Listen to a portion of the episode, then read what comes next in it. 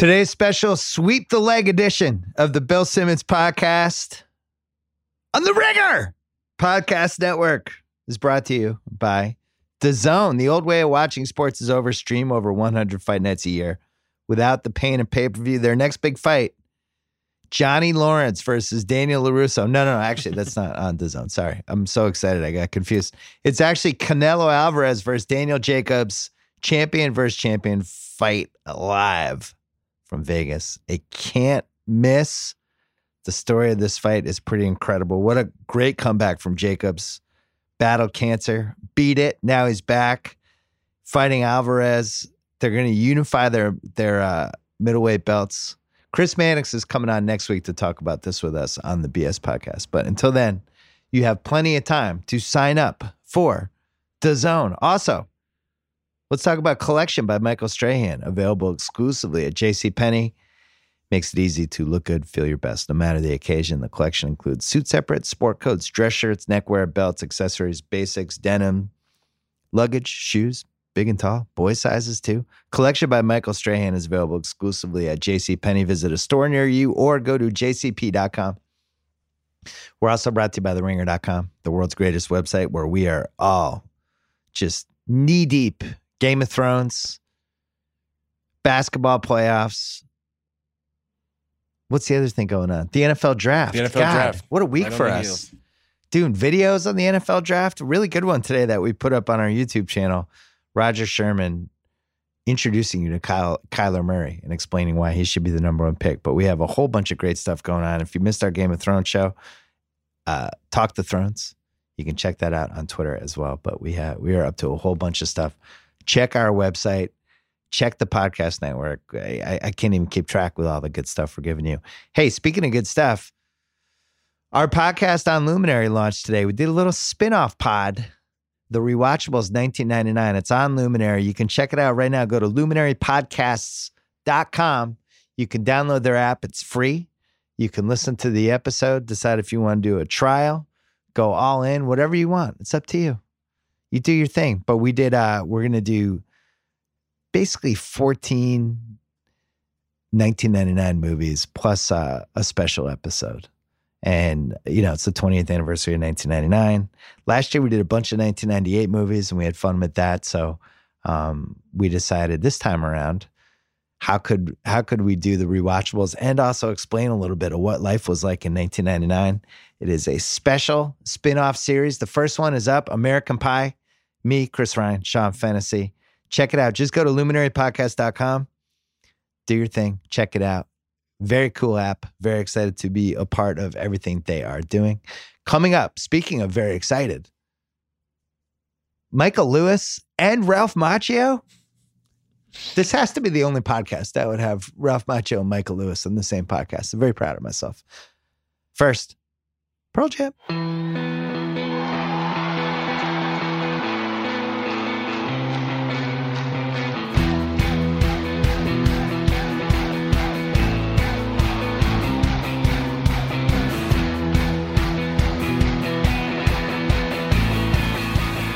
All right, it's finally happening.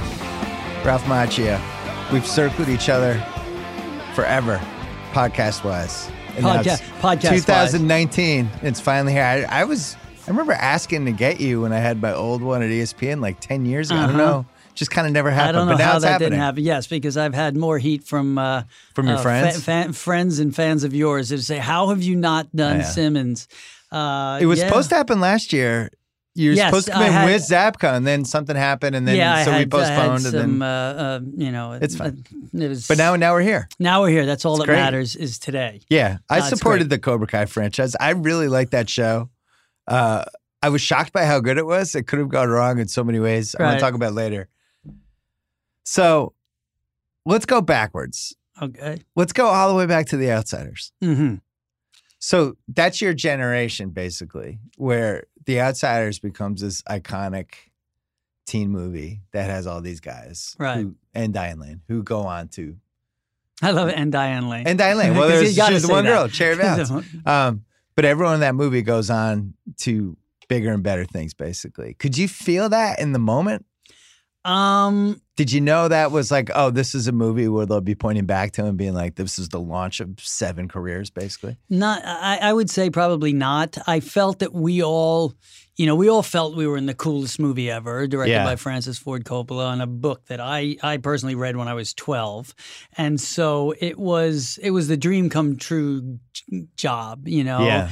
Um, I think at the time, um, probably Dillon, Matt had a couple movies. Um, Yeah, he had a little momentum. He had Over the Edge and My Bodyguard. My Bodyguard at was the big. time, and uh, and Cruise just had Taps with Timothy Hutton. He was a wild card in Sean Penn. Taps. Yeah, he was like a kinda lost it. psychopath. He was like, "This is beautiful." This, Yeah. you know, and uh, Leif Garrett was probably the biggest star on the set at the Right. time. Right? 70s, yeah, 70s, seventies music and and uh, teen idol and and um, and uh, so I'm trying to think that we did we know at the moment that like oh we're all gonna go on and have our day in the sun, if you will. I don't. I'm not so sure. I was feeling that as much as I was feeling this is going to be the greatest movie and the greatest hit and the m- biggest box office ever. Well, which it's Coppola. yeah, it's Coppola and it's S.E. Hinton and and I still um so it's still my, that, that movie to me holds a, mm, a special place. One, it was a great part. Um, two, I you know it was the first book I finished uh, you know by myself in school. Right. Um, it was a great part, even yeah. If your character died after yeah, well, a horrible that's the fire. whole thing, and he gets to say "Stay gold." And Yeah. says, I mean, sympathy. The, I still get to this day. I'll get fourteen-year-old kids would come up to me with the book, and I sign "Stay gold," and they they just go, they just melt. It's really sweet. You get Matt Dillon going through the street. "Yeah, goes, man, "Hey, doing it for Johnny. No, not really. Uh, he's uh, he has a per- he'll, he'll at, at the time you talk to him, he's uh, that's the one take he'll always say. Uh, I just I had other takes, and then Francis said go bigger, and he- that was the one. Oh, that's so like, he didn't like that use it. take. He did. I don't. That's he's not a fan of that take, um, which is the way it works, man. It Yeah. becomes you know I have a, I have a handful of those myself. I'm sure. What was But, uh, your What was your big break? Was it eight is enough? Um, eight is enough was uh, uh, defined big, so they all there. That was a break. Certainly, first movie I ever did was a movie called Up the Academy, Yeah. directed by Robert Downey Sr. and Junior was 14 at the time.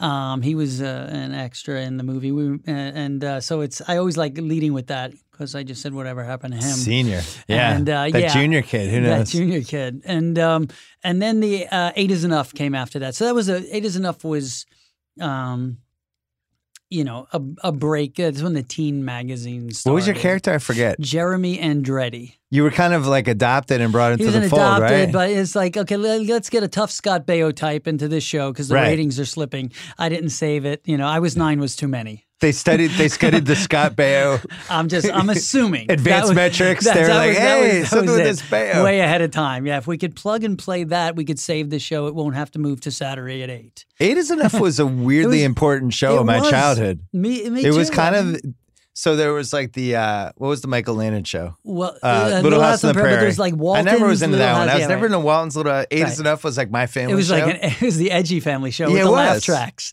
and I the one- daughters were good looking. I had right, crushes on like three of them. Exactly. It was a, it was a, it was a great place to work. And Dick Van Uh, Patten, he was America's dad at that awesome. point. He was But then that first year, the mom yes, died Di- in real life. Diana Hyland, Diane Hyland. So and so then Betty Buckley. yeah, Betty, Buckley, comes in. Like Yeah, it was Yeah. good. I like that good. show. You're all over it, man. You when I it. was, I That's was an only child in the seventies. I had nothing going on. and So no, three and no sports, Yeah, no sports, and no sports 24 and hour TV. sports television. That's right. You had you had the Olympics and the World Series, and then a lot of '80s and up. I remember the 1980 Olympics. I remember like every event that happened. There was nothing else on. Uh, me too. And that was uh, ABC too, so they were promoting a lot of the Yeah. ABC shows during that. But yeah, like Happy Days, So that Vernon was- Shirley, all that stuff.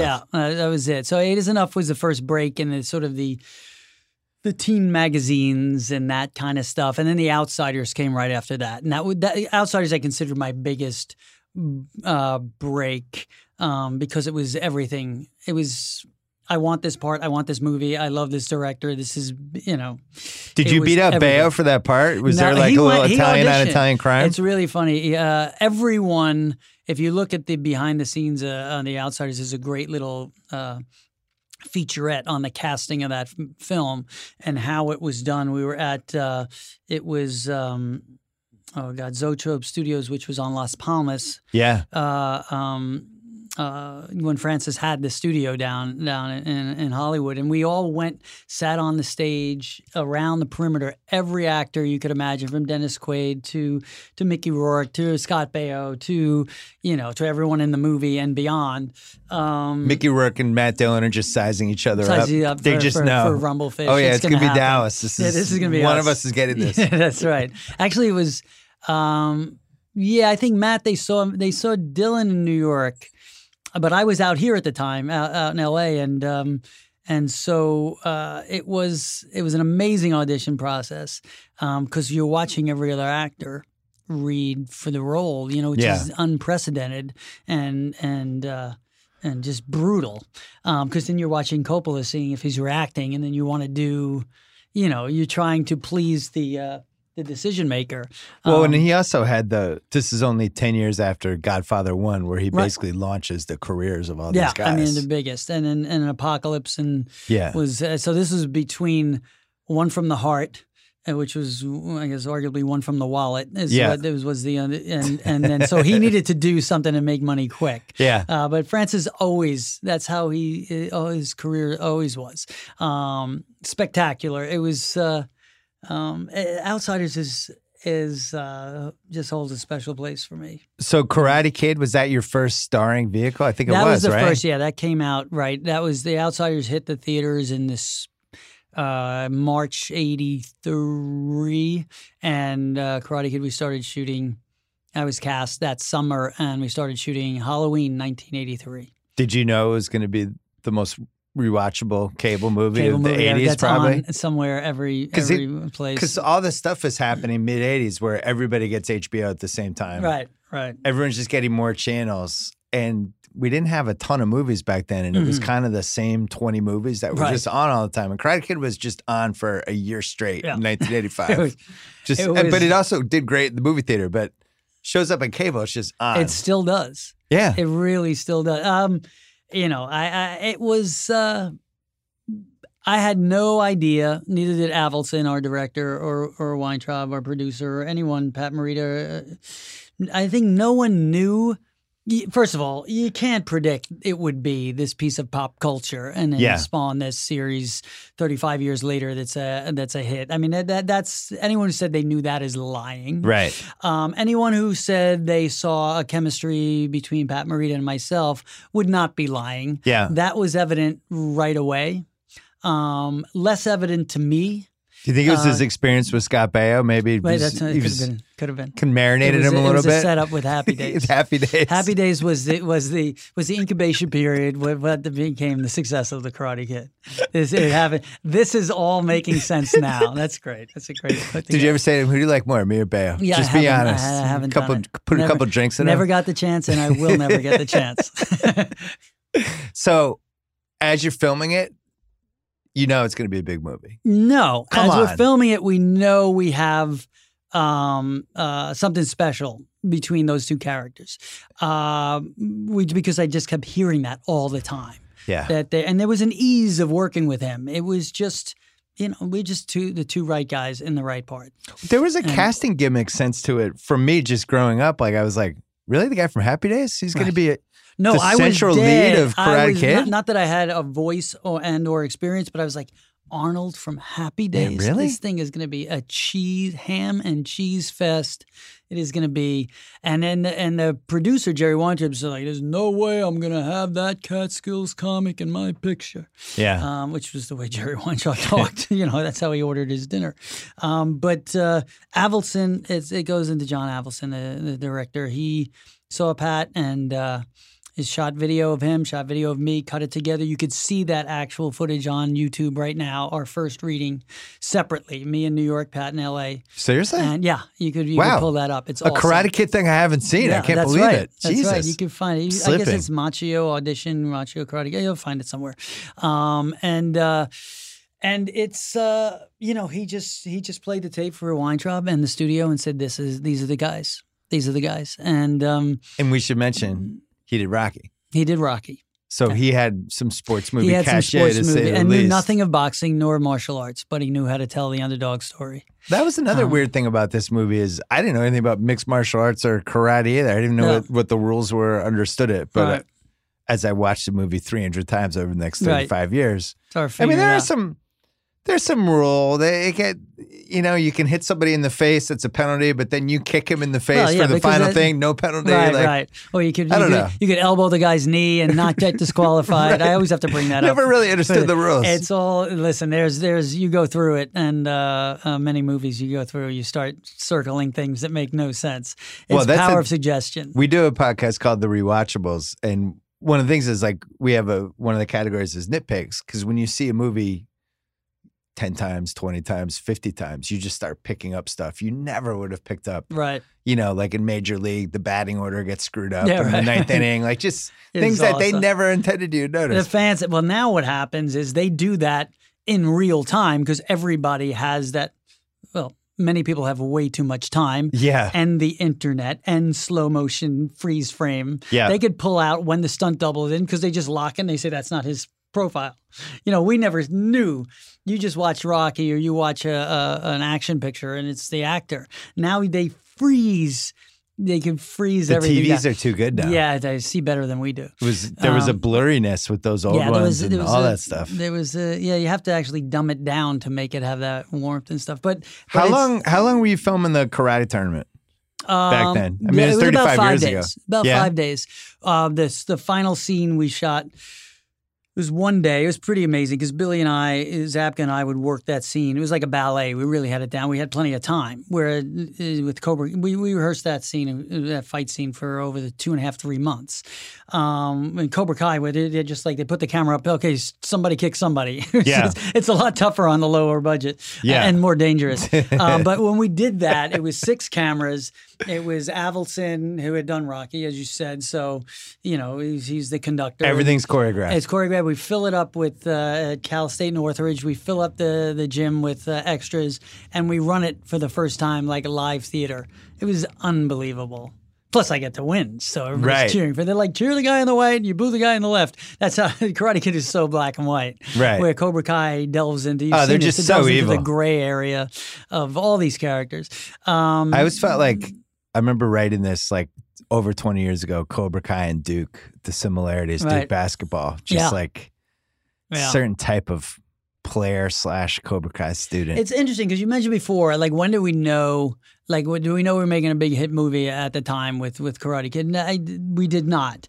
What I will say, and I've told this story before, but it's a, it's a good one. I was with uh, seeing a sneak preview or May before it opened in June, uh, the summer of '84, and it was at the Coronet Theater in New York on the Upper East Side. Back of the theater packed, and uh, everybody was on following every move of this kid and I played this kid. So it was this out of body experience to have, you know, this room full in concert sort of cheering, rooting, laughing. And I'd never experienced anything like that. And most people don't. And at the end of it is such, be it the the payoff scene, show me wax on, wax off, and when he realizes these chores amount to something, or the big fight at the end, which was lit- literally like being at a fight. No question. You know, crowd and people jumping up. I don't even see that today. High fiving, hugging. Yeah. And then on this peeling, uh, pouring out onto the street, and everybody's doing the crane cake on Second Avenue. And Jerry Weintraub just leaned over to me and said, uh, "I think we're going to be doing a couple of these." and that was the first time that I was like, "That's the moment that I said, okay, this is something else." I had heard it was testing well, quote unquote yeah. but that was a life changing like realization what's happened over the past 30 years the pop culture the fact that the internet allows people to say wait a second justice for johnny. He's not really the karate kid. He's the bully. He Yeah, yeah. he, he was just rolling a joint when he, he put the hose on him and splashed him with water and he deserved to get his ass kicked. And now it starts this whole get him a body bag catching flies with chopsticks becomes Right, right. like uh, bigger than the movie. And i think that's what's lent itself to it you know the cobra kai first of all cobra kai is well produced well written and uh, uh, across the board and that you can't have any of it without that but they've been you know, amped up and ready to embrace something like this. And when you deliver it well, Yeah. which which fortunately for us we have, that's why we have 60 million views of episode one and people to, you That's know amazing. millions and millions for of the uh, for the trailer for season two about to drop. You know, it's awesome. That was a weird time back then where people would cheer in the movie theater. And I don't think, because I remember seeing Rocky 2 and people were fucking losing their minds. Yeah, like it was I remember. I game was there. seven. Yeah, I was there. And there was And a I couple things. Karate Kid was like that too, where it was, it was filmed so well. It kind of was filmed like a game or a sporting event Mhm. that you felt like you were a fan of. It's really well executed. No, I still don't think there's any way he gets by Dutch. no. They, they, in fact, He's armed they don't with- really show his anything. arsenal is one kick that really doesn't work. They don't show awesome. anything for that match. He gets one point off. It's like winner. It's Yeah, like wait a second, Dutch. Yeah, we would, Whatever. I I think, think that's Dutch the was studio the saying this movie's over two hours. We got to get to the get, chop some stuff. to- yeah, cut it. Cut so it, what cut happened in your life after it came out? Um, you know, less going to a mall on a Saturday. Yeah, Um, you know, that was, uh, but I was busy, super busy at the time. You know, which I can't say 10 years later was that case, but I Yeah. was, um, you know, the second one was being teed right up. I, I went and I did a movie called Teachers right away. I like Um, teachers. Nick yeah, Nolte. with Nick Nolte, Judd Yeah. Hirsch, and JoBeth Williams, and that one and Morgan Freeman. No sign of that on cable now. no, that that Some and- movies and are just gone. I know Crossroads doesn't get a lot of time either. That was right after. You're right. I so I did those two in a row before part two, and then I was on uh, Broadway with De Niro in a play called Cuba and His Teddy Bear. Wow. We and Burt Young and De Niro and I were. Uh, that was. Uh, that was about ten months' time between the Public Theater downtown and then the Longacre Theater. Had Crossroads in the movie, Karate Kid 2, the Mets in '86. So I was busy. Oh, thanks for bringing that up. Oh, come on. I got to do it. Well, listen. God. And listen, you've had some success since. We've had an okay century. Yes. You, you've had an okay new century. Very good. Yes. This millennium, you're doing The fine. 21st century has been going Yeah, great. right. It's- 20, it's- 20th century not as great. Not as good. But Yeah. uh, listen, it made you, ta the wine taste sweet. so you had all this stuff going, and then you have them, and you just come off this Islanders four straight cups. Four straight and then cups, Mets Mets, in World 86. Series Wow. in 86. And What's your other team? The Jets. uh, the Jets, which Yeah, has been a lot longer. That's been tougher.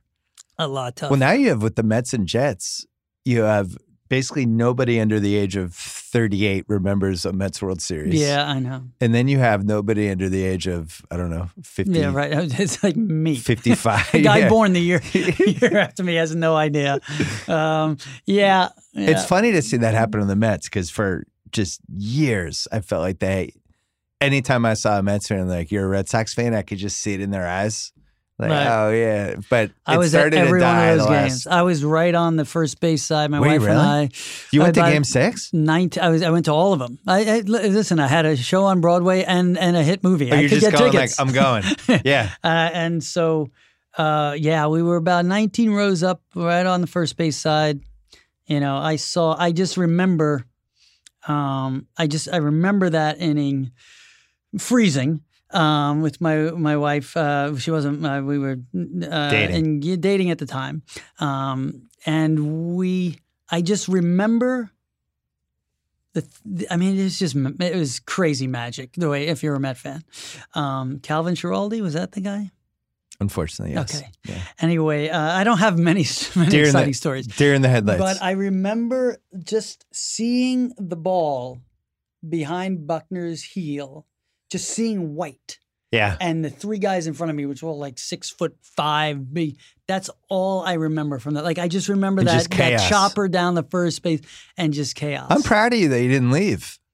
Oh, I was there. Celebrity getting out of there early Yeah, after I the was- seventh inning. I'm, you know, I'm I'm the sports fan first. That's good. That's a good job by you. Celebrities in the rear view. yeah, uh, that's a nice job by yeah, you. that's just the way I am.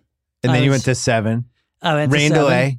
Rain, Rain delay. There were rain six. delays all the time. Yeah. And don't forget the Houston series. That that, that game, that game six down in Houston, uh, Mets down three nothing. It's kind of until the lost ninth. great game of that It's decade because everybody remembers the next Amazing series. game. Yeah. I was I was watching on a you know a 13 inch television. Yeah. Just like I just Was it that 16 innings? 16 innings. It was crazy. And then, you know, before that, you know, the Islanders Stanley Cup, I was at all those 80. I was at that, you know, that, that I love that stuff. I We did a stuff. 30 for 30 about the Islanders. Um, The one the, the Connolly about did? John's, yeah, Yeah, yeah. the the crazy owner who bought the team and he didn't have any money. Crazy. But we we tried to one of my big notes when we were doing the notes process was we need a little more of how freaking incredible the four straight cups were. They were amazing. I mean, uh, that it was the pre-Oilers dynasty. Yeah, exactly what it was. I mean, they handed it off, and and the you know sports, uh, the NHL. I think. I mean, I was curious for your opinion. Now I'm spinning it back to you. I think the NHL does a good job. This is why I get a little frustrated with basketball because there's a handful of teams, Yes. and We're seeing it The this round. NHL does a decent job.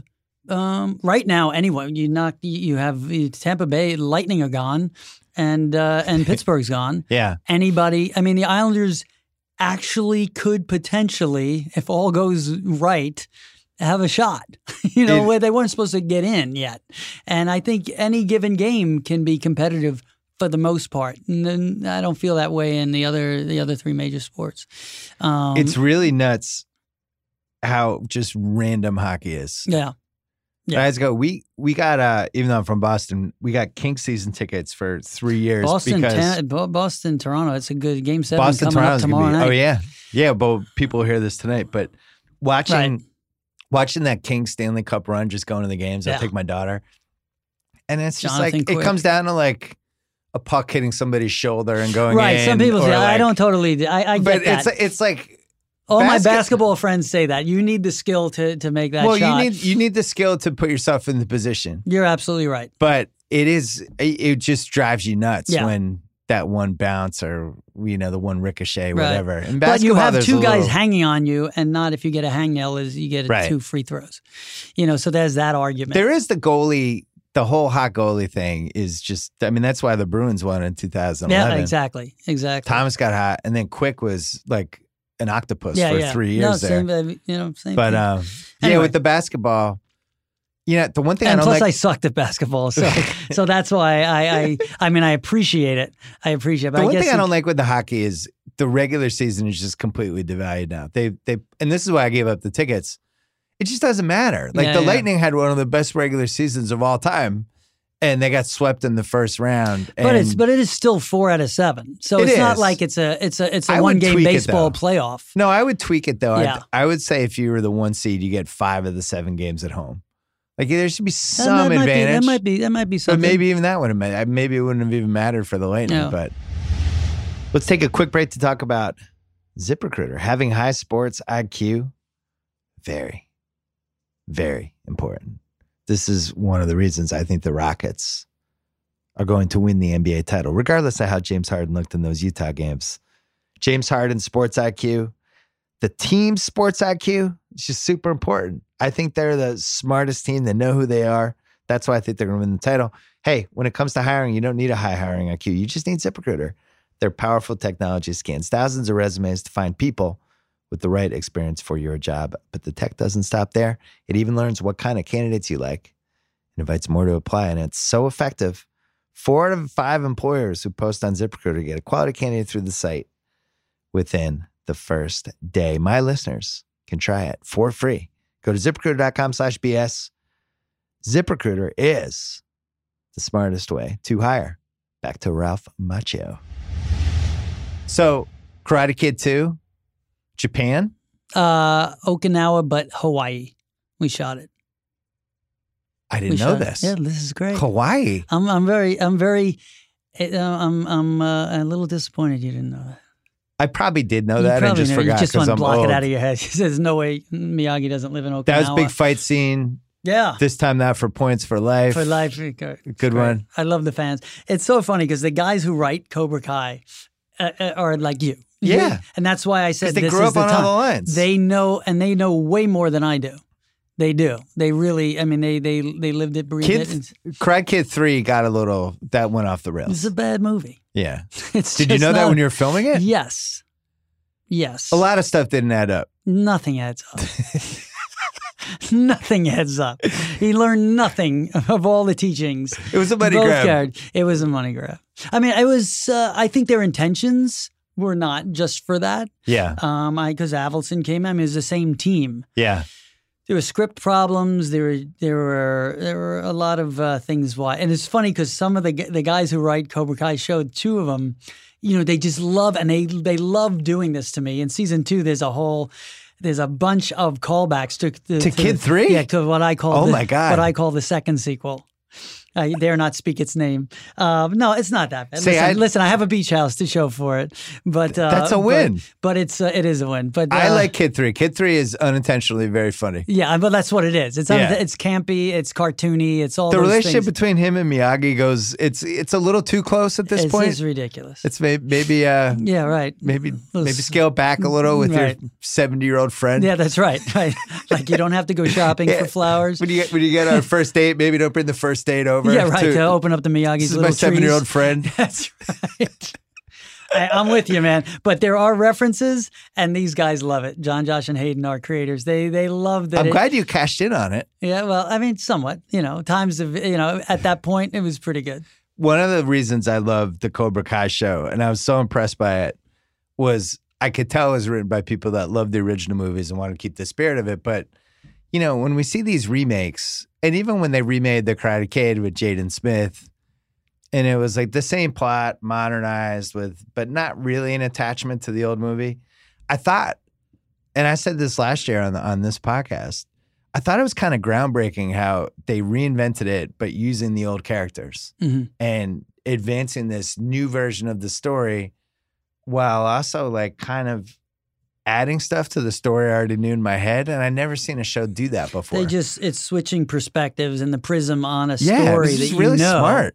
and um, it's always and and no matter what angle you're looking at, say something that happened in the crowd, Karate Kid, a story point, um, the perspective of it changes, the angle, and so you're hearing a story you know, but from a different point of view. It's very, I guess that I don't know if it's really sliding doors, but it's that you know it has a it has a different, a totally different perspective, and and on top of that, you have you then you bring in the younger generation and how it affects them in the young, uh, younger storylines, and they could take that. It's how my daughter, the girl plays my daughter, how she remembers what her dad told her. Yeah. Or uh, one of my favorite little lines in in uh, the first season is when I'm talking to Randee Heller, who plays my mom. She came back in season Yeah.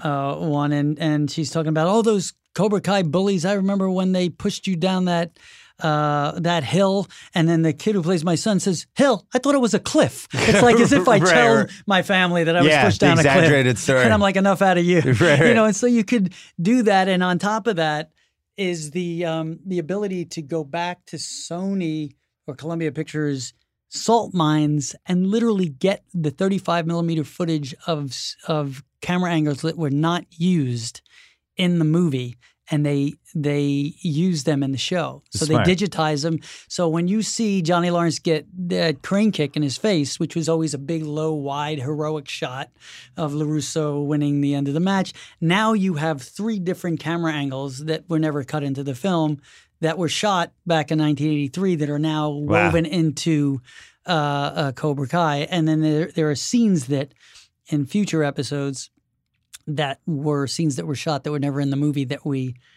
are looking at story points where then we could go flash back to that and see us from 1983 in a That's in a fun. scene. So there's there's Also, the, much, the key to the idea was flipping it and making yeah flip, Daniel kind of a dick. yeah let, letting him be get and successful Johnny losing. Lawrence, like, wait, I, this I feel redemption. bad for Johnny Yeah, Lawrence. right, this right. is How like the you make- Christian Laettner of sports know, movies. exactly exactly. Now I'm supposed to have feelings for him. Yeah, it's fun. But And it worked. It works, and it works because you see them both with good intentions to right their wrongs or find their balance. And with Larusso, season two is very much about opening up Miyagi Do and and passing on the wisdom of his Yeah. of his mentor and showing a better way to all the the. Or is it a better way? Well, it, it Or is it a better well, way? Well, it is if he can get his I- cars waxed and his deck sanded. I mean, he can little child labor. I mean, what's wrong with that? Also, this show worked because Zabka was really good at it. I was surprised. It's great. Is he he Because if he wasn't good, I don't know if it works. No, if he if he's not good in it, we're not doing it. We're not doing more of it. And in Marty Kove in season two is great. He really is great. So that got teased at the end of season one that he's, he's, a back. big part. Yeah, he throws a wrench in everyone's plans. So evil. yeah, he's. I mean, but there's dictators you'll who are evil, yeah. and then John Kreese, No, and then that's it. that's it. He makes Darth Vader look uh, warm and fuzzy. Yeah, Darth Vader's like Yeah. because you don't really get to know, you know, know how he was in school, if he was picked on, you know. So, um, Oh wait, I'm gonna start having feelings for him too. Uh, no, Uh, I'm talking. I was talking about Darth Vader. uh, Oh. uh, but but What about John Kreese? What uh, that you find you learn stuff about him. I'm like never gonna like. John Kreese. No, You're no, not you don't to need like to. him. You don't need to. You don't need to like. You got to keep. I mean, there's certain villains that you love to hate, Yeah. and and I'll still, you know, this show is des- by design. You know, was about coming in from the door of Johnny Lawrence and explaining who, what happens to a bully, what, why are they like that, what you know, the human side of it.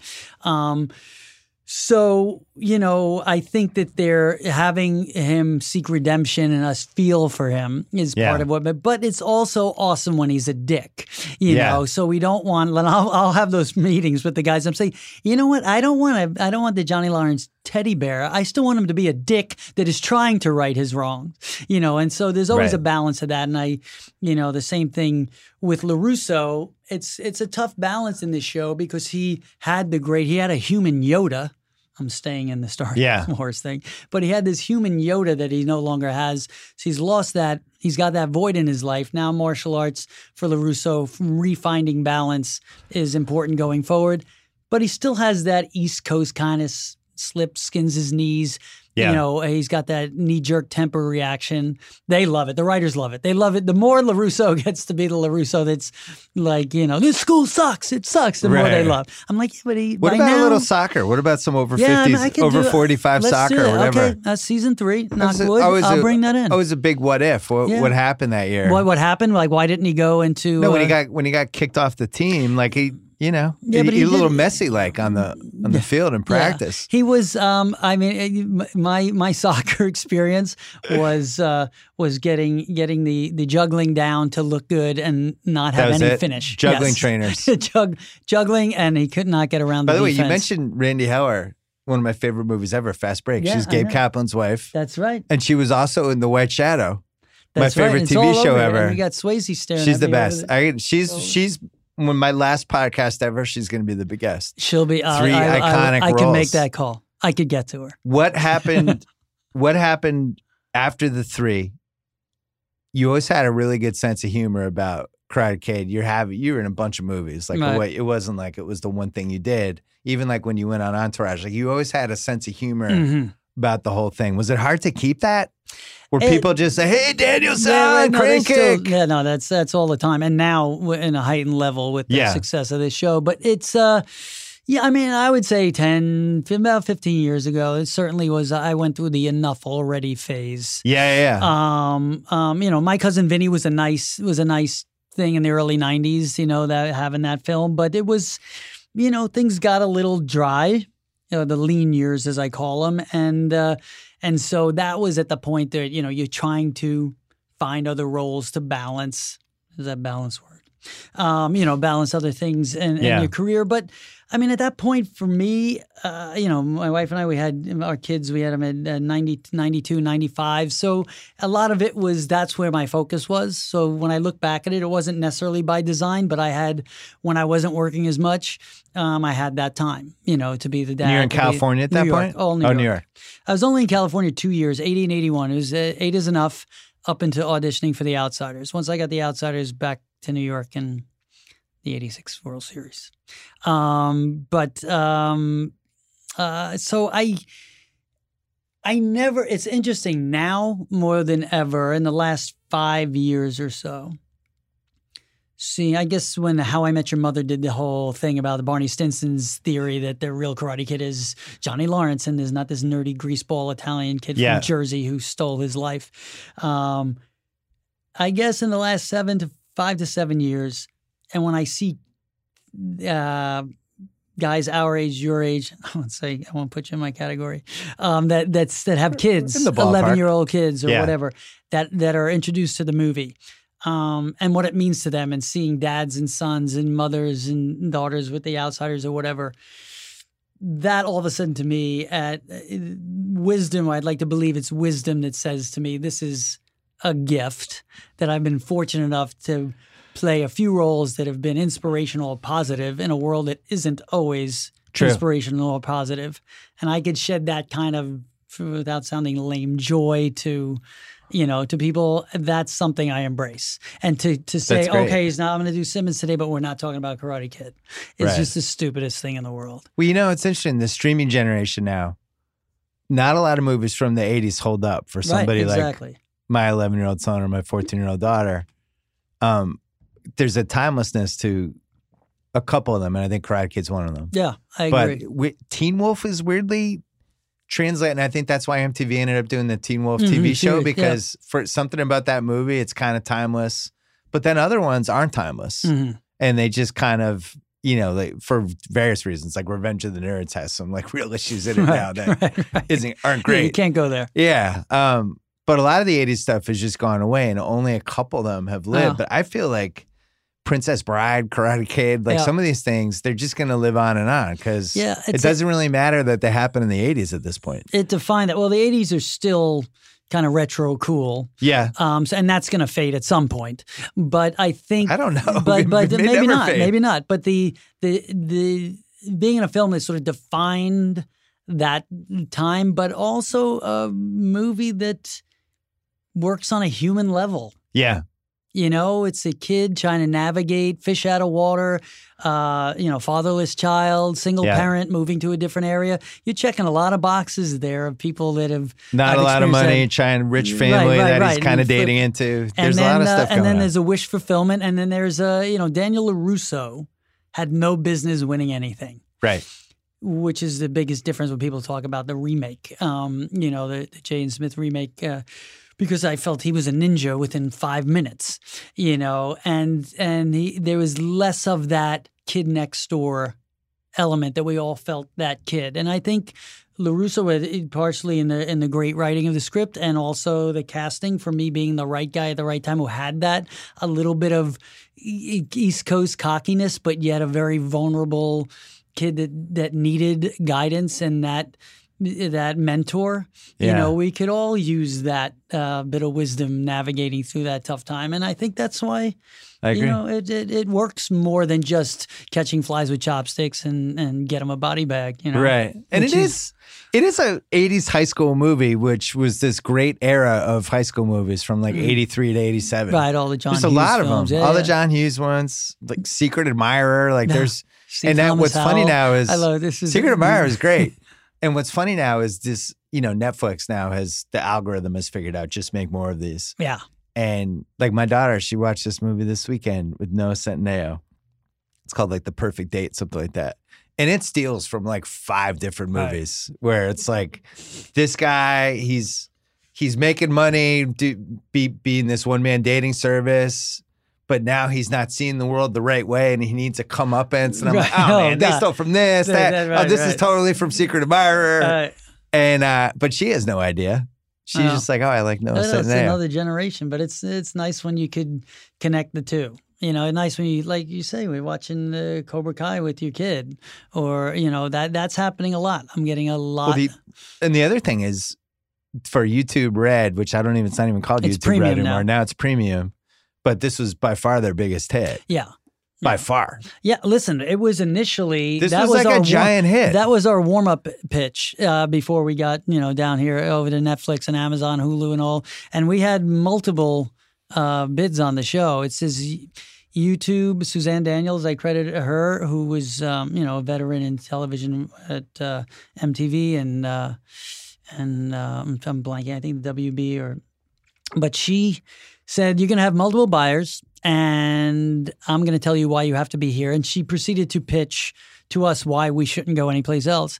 And at the end of the day, what they had to do is basically say sight unseen, not a not a scripted word. They just bought it in the room and said make ten of them, where everyone else wanted to see a script, wanted to say maybe just six of them, wanted, and then, Yeah. So that's the they had to play that hand, otherwise they wouldn't have gotten the show. And uh, what's great about it is they really are behind the show, um, have used their engine to promote the and get it out there. It's different than what I've grown up with. I'm like some commercials, some tele, but you know what? People are people are watching it's computers and phones. And also the, get their the. YouTube culture of they watch it, "Ah, I'll watch one more. And Yeah. now you're four in. Yeah, that's uh, And it just kind of goes to the next one immediately. so it reaches. I mean, honestly, who has more eyeballs than YouTube? Nothing. and uh, so it's about you know, driving that, and then so uh, especially with like under 17. yeah, yeah, Like my son, my son doesn't watch cable, doesn't watch satellite. He goes to YouTube, he goes to Netflix, he goes to Hulu. yep, yep, And those are the three. And he goes to YouTube first, yeah, and he goes on dives, and that's Yep. what everybody does. They just like click on this. Oh, what's that next video on the right Yep. corner? and, they, go. do that. They do that with you know if they if you're clicking on something. 80s music or martial arts or boxing or sports, it will drive you to the show. They have those algorithms, you know, those, Yeah, yeah. that send you there, and then you, you know, so it's it's it's it's the Wild West. I'm still trying to understand it all. But you guys stood out. And I think Yeah. it's important that, especially when somebody's trying to create like a new version of whatever they're Mhm. doing and they have that one thing that worked, now they're moving Yeah. resource beyond it. You, Yeah. you must have had a higher budget for season two.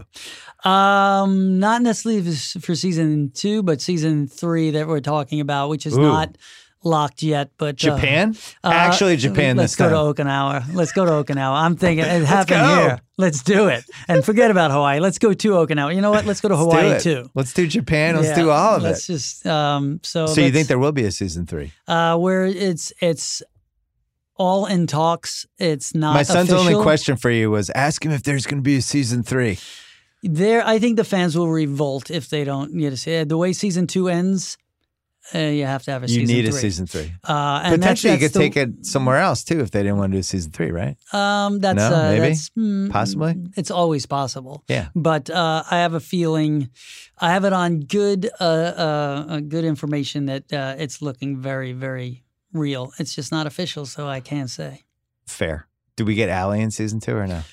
That's the same thing. Well, could very, be a very surprise. possible, but who knows? Wow, really? I don't know. There's, there's, there. Here's the thing: the, the, there, the beauty of anyone who existed in the Karate Kid universe, including the Hilary Swank movie, Karate Kid Part Four, next Karate Kid, Yeah. they all existed in this world. Like the the Jackie Chan, Jaden Smith, that didn't exist. That's another. I mean, that didn't exist in the, the Karate. we don't acknowledge music. that one. But uh, I'm not even saying that. I'm just saying it doesn't work. I'm just saying the yeah, Simmons gotcha, house. gotcha. It's, So it um, happened. It's it fine. Happened. We just I'm- don't don't talk about I don't it. judge. Just move It just kind of happened. Um, so any of those characters are canon to be used if they work organically into the story, and there's some real great Easter eggs in season two, and we're discussing others uh, going forward. I mean, our goal is to keep this thing going as long as the stories are fresh and and uh, original, and the fans come to the party. And so far, so good. Ten episodes. hmm YouTube Premium. YouTube Premium. Cobra Kai. First episode's free to everyone all over the world. April 24th. April 24th. Good luck. Thanks, man. I'm really excited. I'm glad this is back. Congrats on this. It's Thanks, really man. good. Thanks I'm so so psyched that I can watch this with my son. It's just hilarious. It's great. It's Yeah. the best part. All right. Thanks for coming on. Thanks, buddy. All right, we're going to talk to Michael Lewis in one second. Let's talk about State Farm. State Farm agents know that in life, anything can happen. You might buy your dream car on impulse, or come home to a broken in apartment, or maybe you say yes to a proposal from your significant other and start a growing family, or you find yourself in a fender bender when you least expect it. Whatever happens when it comes to home and auto insurance, State Farm is here to help. Between the ups, the downs, and everything in between, your very own agent will always be there for you when you need them. And with over 19,000 agents in neighborhoods across the U.S., there could be one just around the corner. So contact an agent today because no matter what neighborhood you're from or whatever stage of life you're in, State Farm agents are here to help life go right. Talk to an agent today.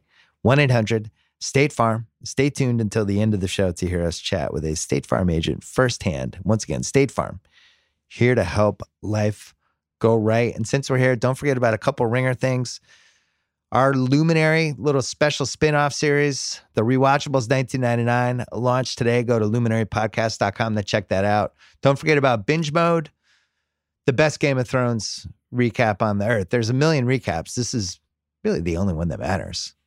Goes up late Wednesday night. Mallory Rubin, Jason Concepcion. Um, a really, really fun episode. Russell and I actually broke it down on Sunday night. We did the dummies version. This is the smart version. So check that out. Huge huge, huge episode coming up. It looks like it's going to be like an hour and a half, something like that. So you got to be ready. Listen to binge mode. All right, Michael Lewis is coming up. We taped this two weeks ago. It was supposed to run two weeks ago. What happened, Kyle? Like Magic Johnson? There's some Magic Johnson stuff, right? Something weird happened. I'm sorry, I was reading an email.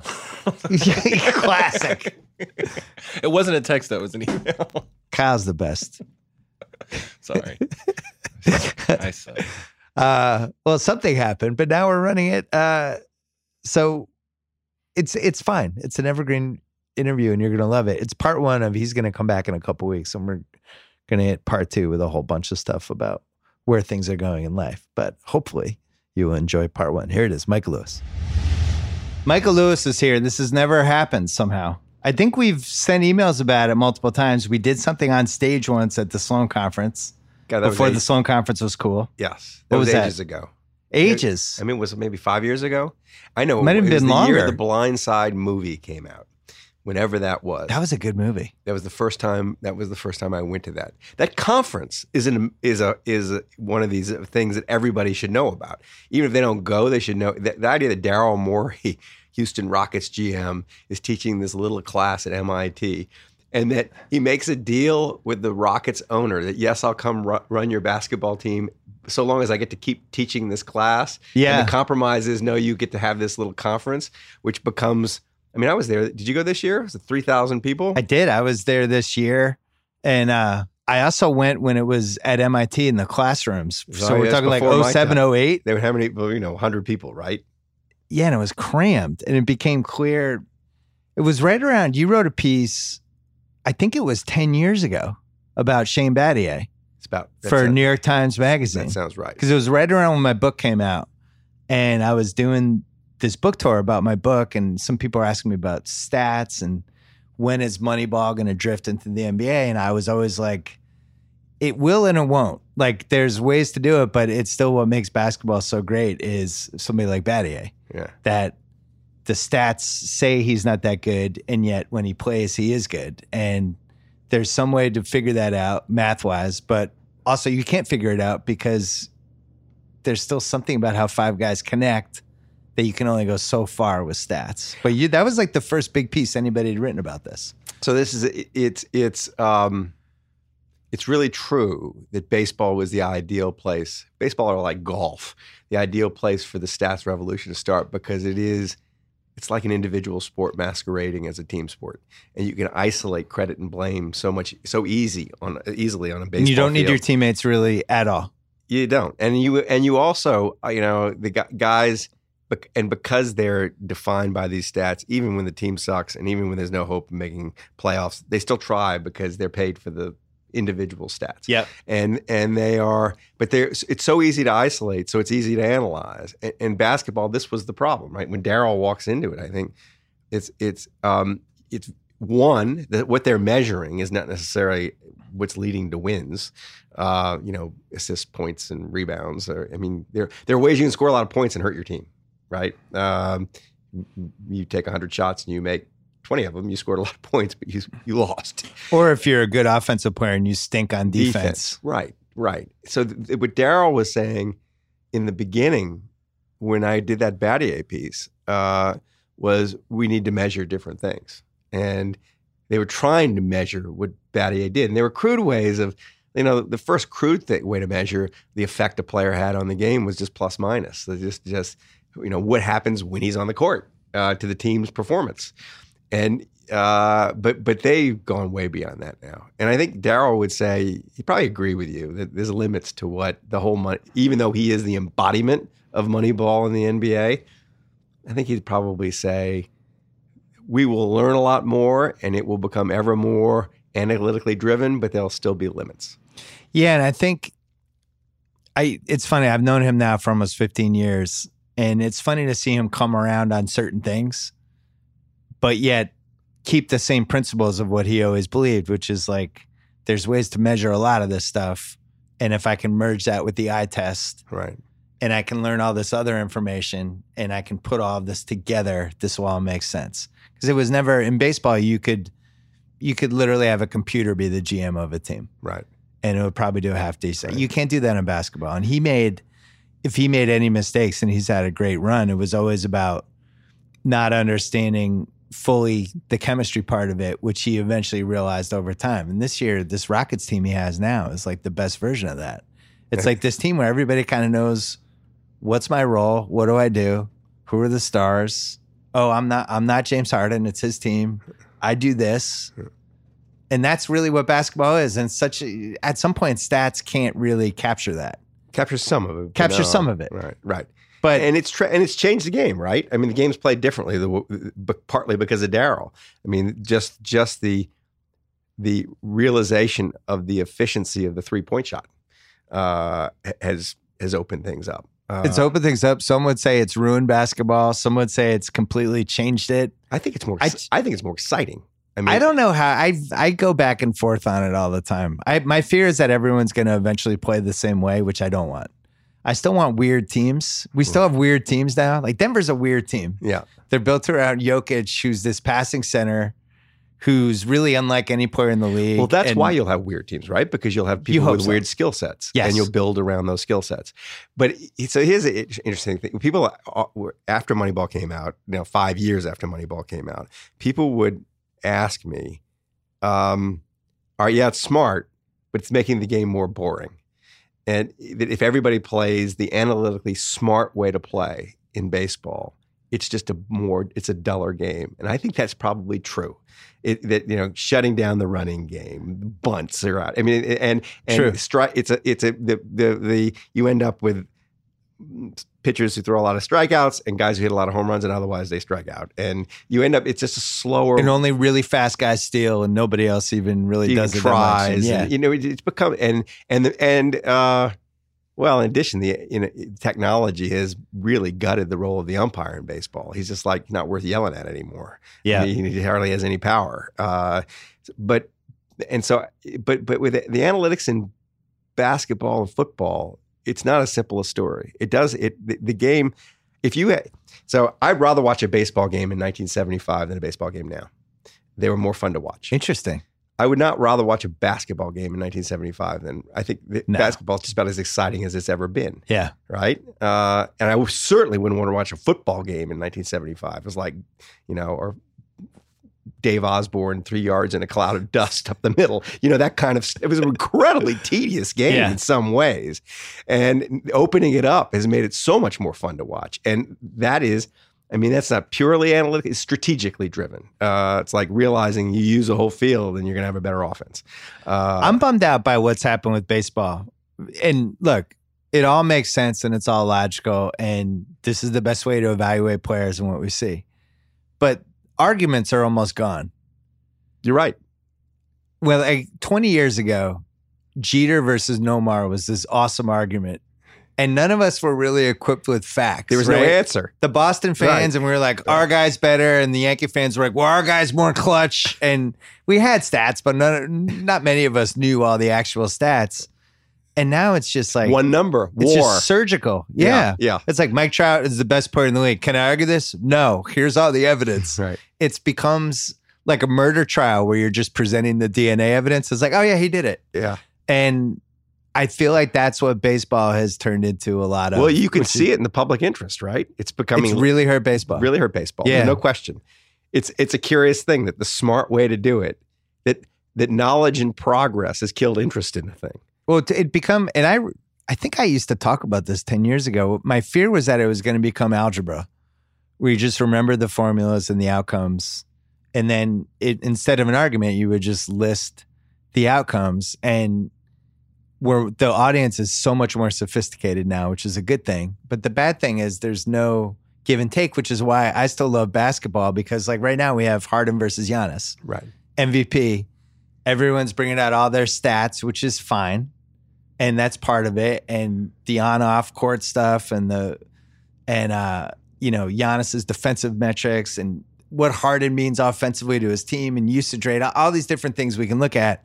Or you can just watch all the games, or you can merge both of those together, and it's still a really fun argument. There's no right answer. But like in baseball, it's like, is Mike Trout the MVP? Yeah, here's why. Yeah. Yeah. No, it's And true. then it's over. yeah. So I don't know. I don't know if that's better. I miss the old days of me being like, Noma, Noma's better. He just is. And when was the last time you saw a manager come out of the dugout absolutely infuriated and kicking base, throwing bases around and kicking dirt on the umpire? So you missed the Tommy Lasorda era. I miss all of that. I, I mean, it was preposterous in some ways, but in other ways, it was a lot of fun to watch. It was theater, right? And now, you know, you just go to the replay. I feel and- like watching, knowing the numbers now is an essential part of watching. I still watch the Red Sox. I still love baseball. Um, I watch Red Sox games. I don't watch. I don't follow the whole league like I do with the NBA. I just watch the Red Sox, and I know a lot of the numbers. And I feel like I follow certain Twitter accounts that are really smart and will help stuff and be like, "Well, Chris Sale's velocity is down." I'm like, "That's not good.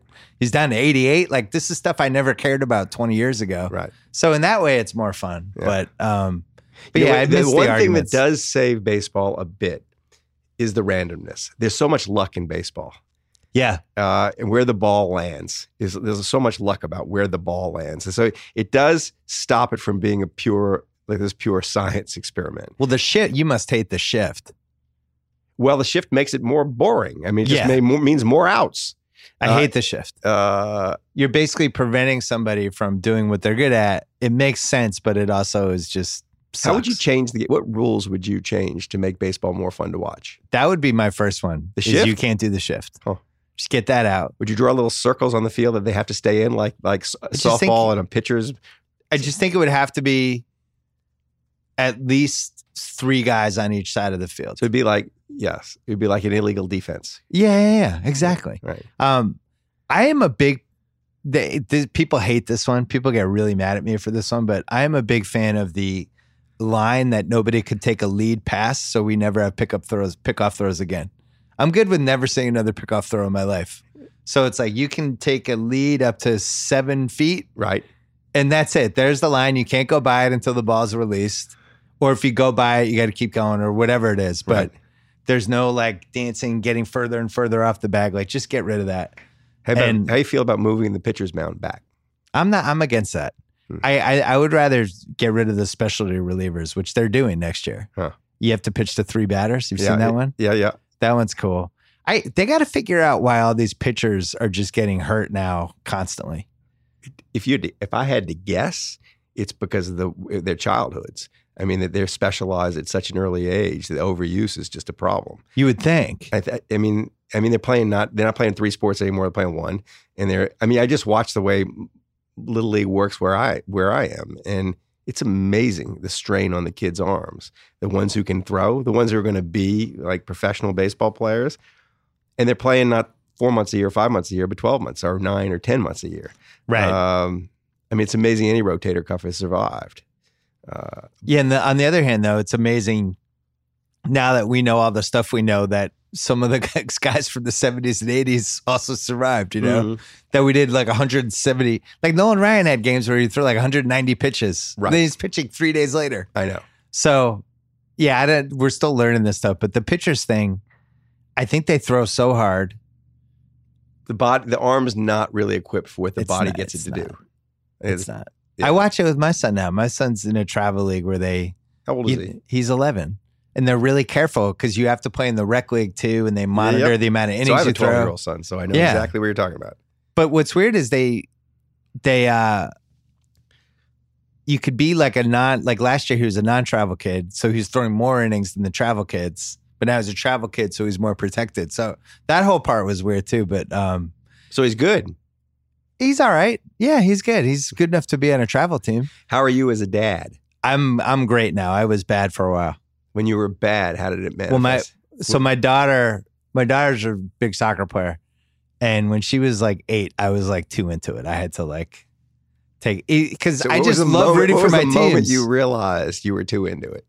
um, I'm asking for a reason because I went through this too. Oh, is this a? You know, I just like I had I had a streak. I didn't ever express it. I wasn't stupid enough to like yell at umpires or yell at coaches or even ask like why they weren't, you know, in the right. I didn't. I didn't get involved in any way that way.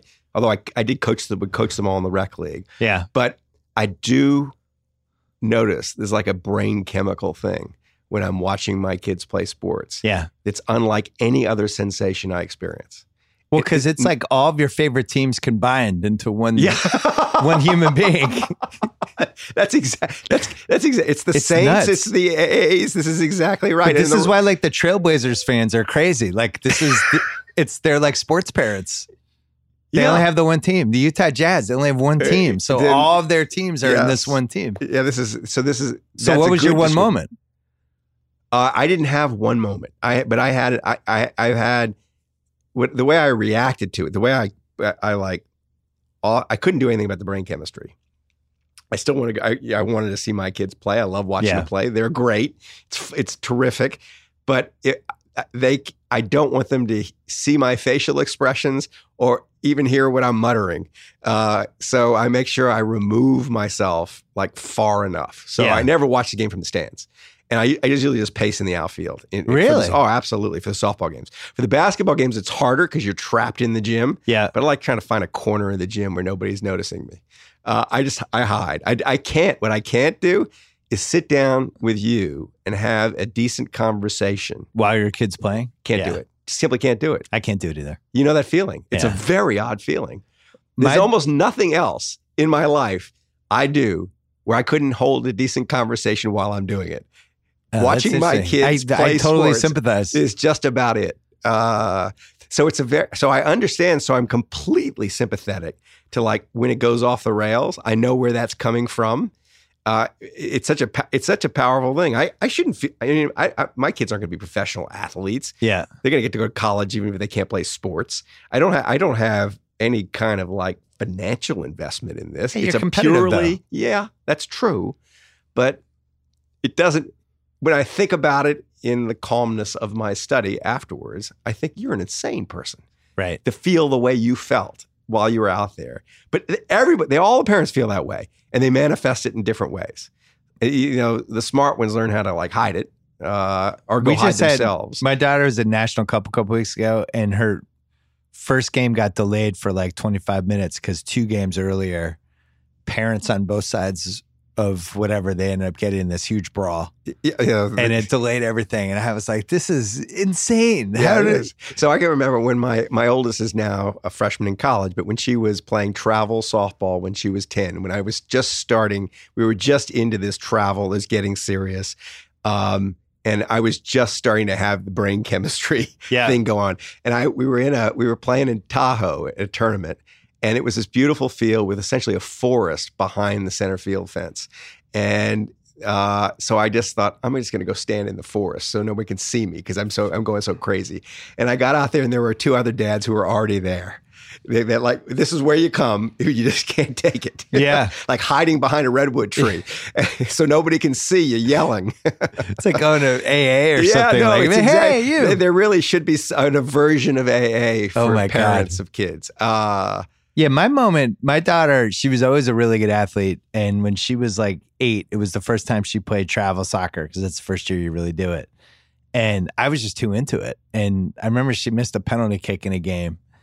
And I was just so mad about it after because she rushed her routine. And then on the way home, we are just like arguing and, and, uh, and then I re- I somehow randomly read some. I I was like, "Am I doing this wrong?" And I read some stuff online, and one of the recurring themes over and over again was like, "Your kid should never dread the car ride home if Yeah. they don't play well. yep. They don't want to talk about the game right after." Um, another sign is like, "Is your kid looking at you during the game?" Constantly seeking you out to see if you approve or disapprove what's going on. And I'm like, oh, I'm hitting all these checkpoints this is bad. I need to fix this. And I fixed it. And recently, my daughter was talking about um, uh, another parent on a team who was a little overboard. And she was like, that was like you four years ago before you became a good sports parent. so she completely figured it out. Yeah. And, and, and she's only 13, but she, she knows that whatever I was doing was wrong. And now I do it okay, I guess. Yeah. But yeah, it's tough. It's really means I, I don't know what like you said there's a brain chemistry part of it that I don't even know how to explain cuz it's like all your favorite teams in one person you're also related to the person there's also the dream of maybe someday this could be lead to something great I don't know what's going on but it makes people nuts It makes people it makes people nuts in ways. I mean, I don't know about you, but I don't feel anything like that when I'm watching the Warriors or the Rockets or the Saints or the A's or one of these teams I for or love. I, I, I I'm I'm there up to a point, but Yeah. and they lose, they lose, and I get over. I, I, I'm most excited when my daughter's team does well but I will say when the Pats came back against Atlanta it did kind of feel I feel like the Pats are another one of my kids is that right? we, Well, that's why you Kyle do, was there So that's Oh, why Ky- you Kyle's do. That's why you do what you do. yeah I still and I don't. It's well, it's still the the kids thing trumps all though. I would imagine, like a, a friend of mine had two sons on this team in Scituate that won the state title, and they were so into it, and the whole town's going like, when something like that happens, I don't know how that could compete with like guys wearing some jersey that you rooted for, you know? Right. So it's surprising to me that given that any given weekend, millions of American parents are out there obsessing about this, whatever the sport is. There are there are little culture, subcultures in every sport. In softball, I mean, I, I just, you Yeah. know, it's, it's it's huge, but nobody, but there's no one in my social circle outside of s- softball who who I would intersect with. Like they don't understand why I'm off in Modesto, California, or Right. spending 25 nights of last summer in a hotel in Irvine, California, with with these travel this travel ball team. Or by the way, Irvine, great, great location for sports. It's they, they have the giant outdoor mall there. They have the giant outdoor I always mall. I always judge my locations by like, oh, we can do this you between can games. basically walk from the airport to your hotel. yeah, it's great. and you and and there's there's a lot of fields. Just Yeah. lots of fields. But but it's surprising to me nothing really good's been either written or or there's no TV shows that there's not this this world has not been described. It's been left alone to some, for some reason. People have tried and failed. There's been right. some bad ones over, and it's it's hard because ultimately you need really good kid actors and all this stuff. But I I think what's interesting about like uh, I my daughter's been on the same team for a while now, and we just get to know all the parents, and the parents are just totally different, have different jobs, and they're Yeah, no, people that probably wouldn't ever hang out other than That's this right. thing. Yeah. and uh, and it's just kind of cool because you.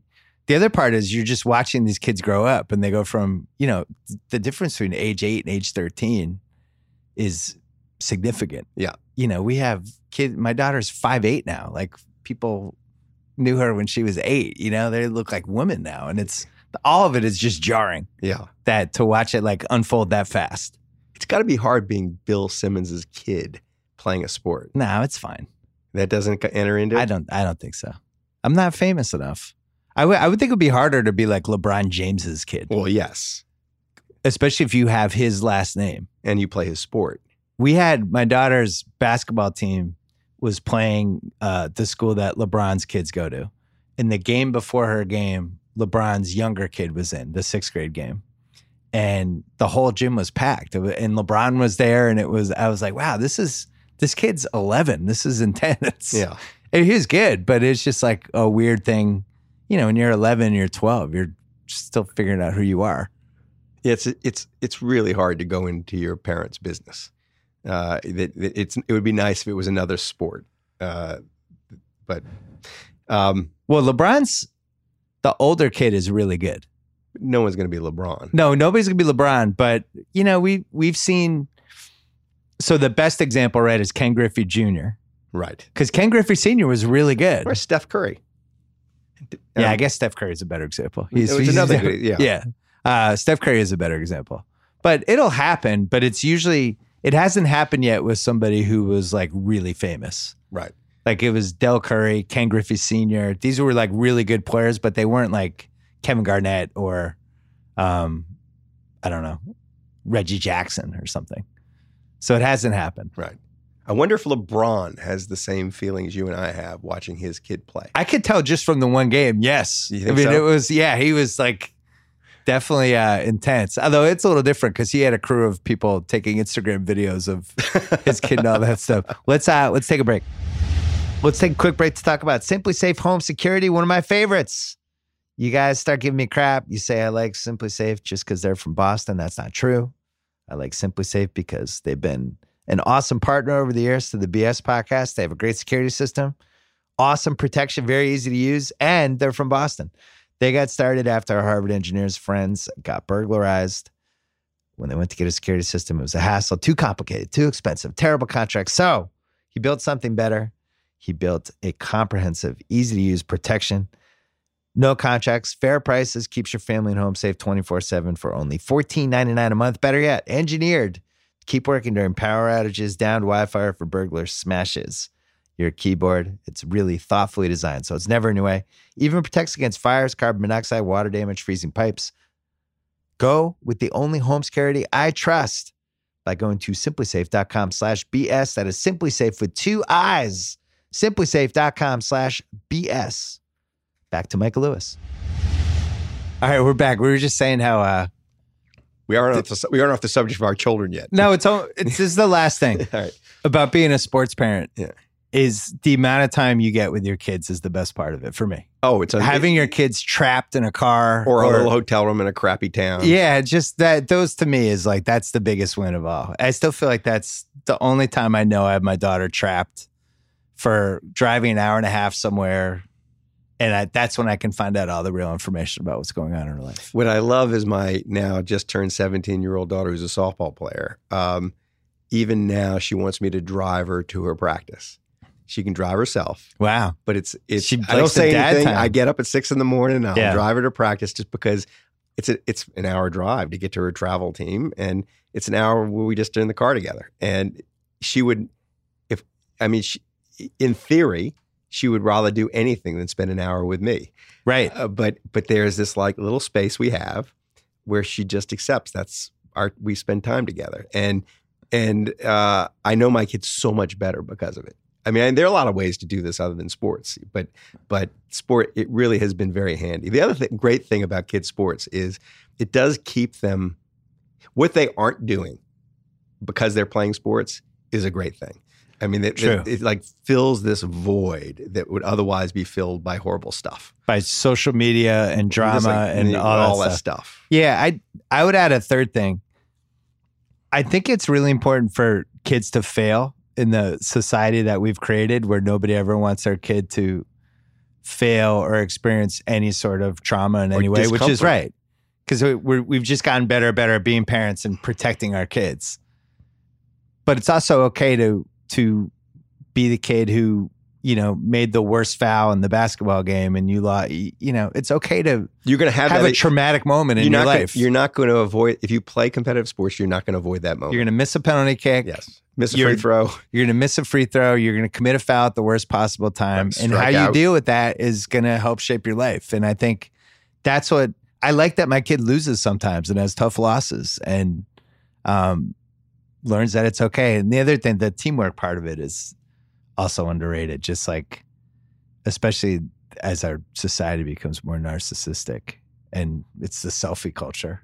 Yeah, um, it's nice to have teammates and to rely on other people constantly. And like, you can't succeed without the help, how you interact with these people, which is why I still love sports. Yeah.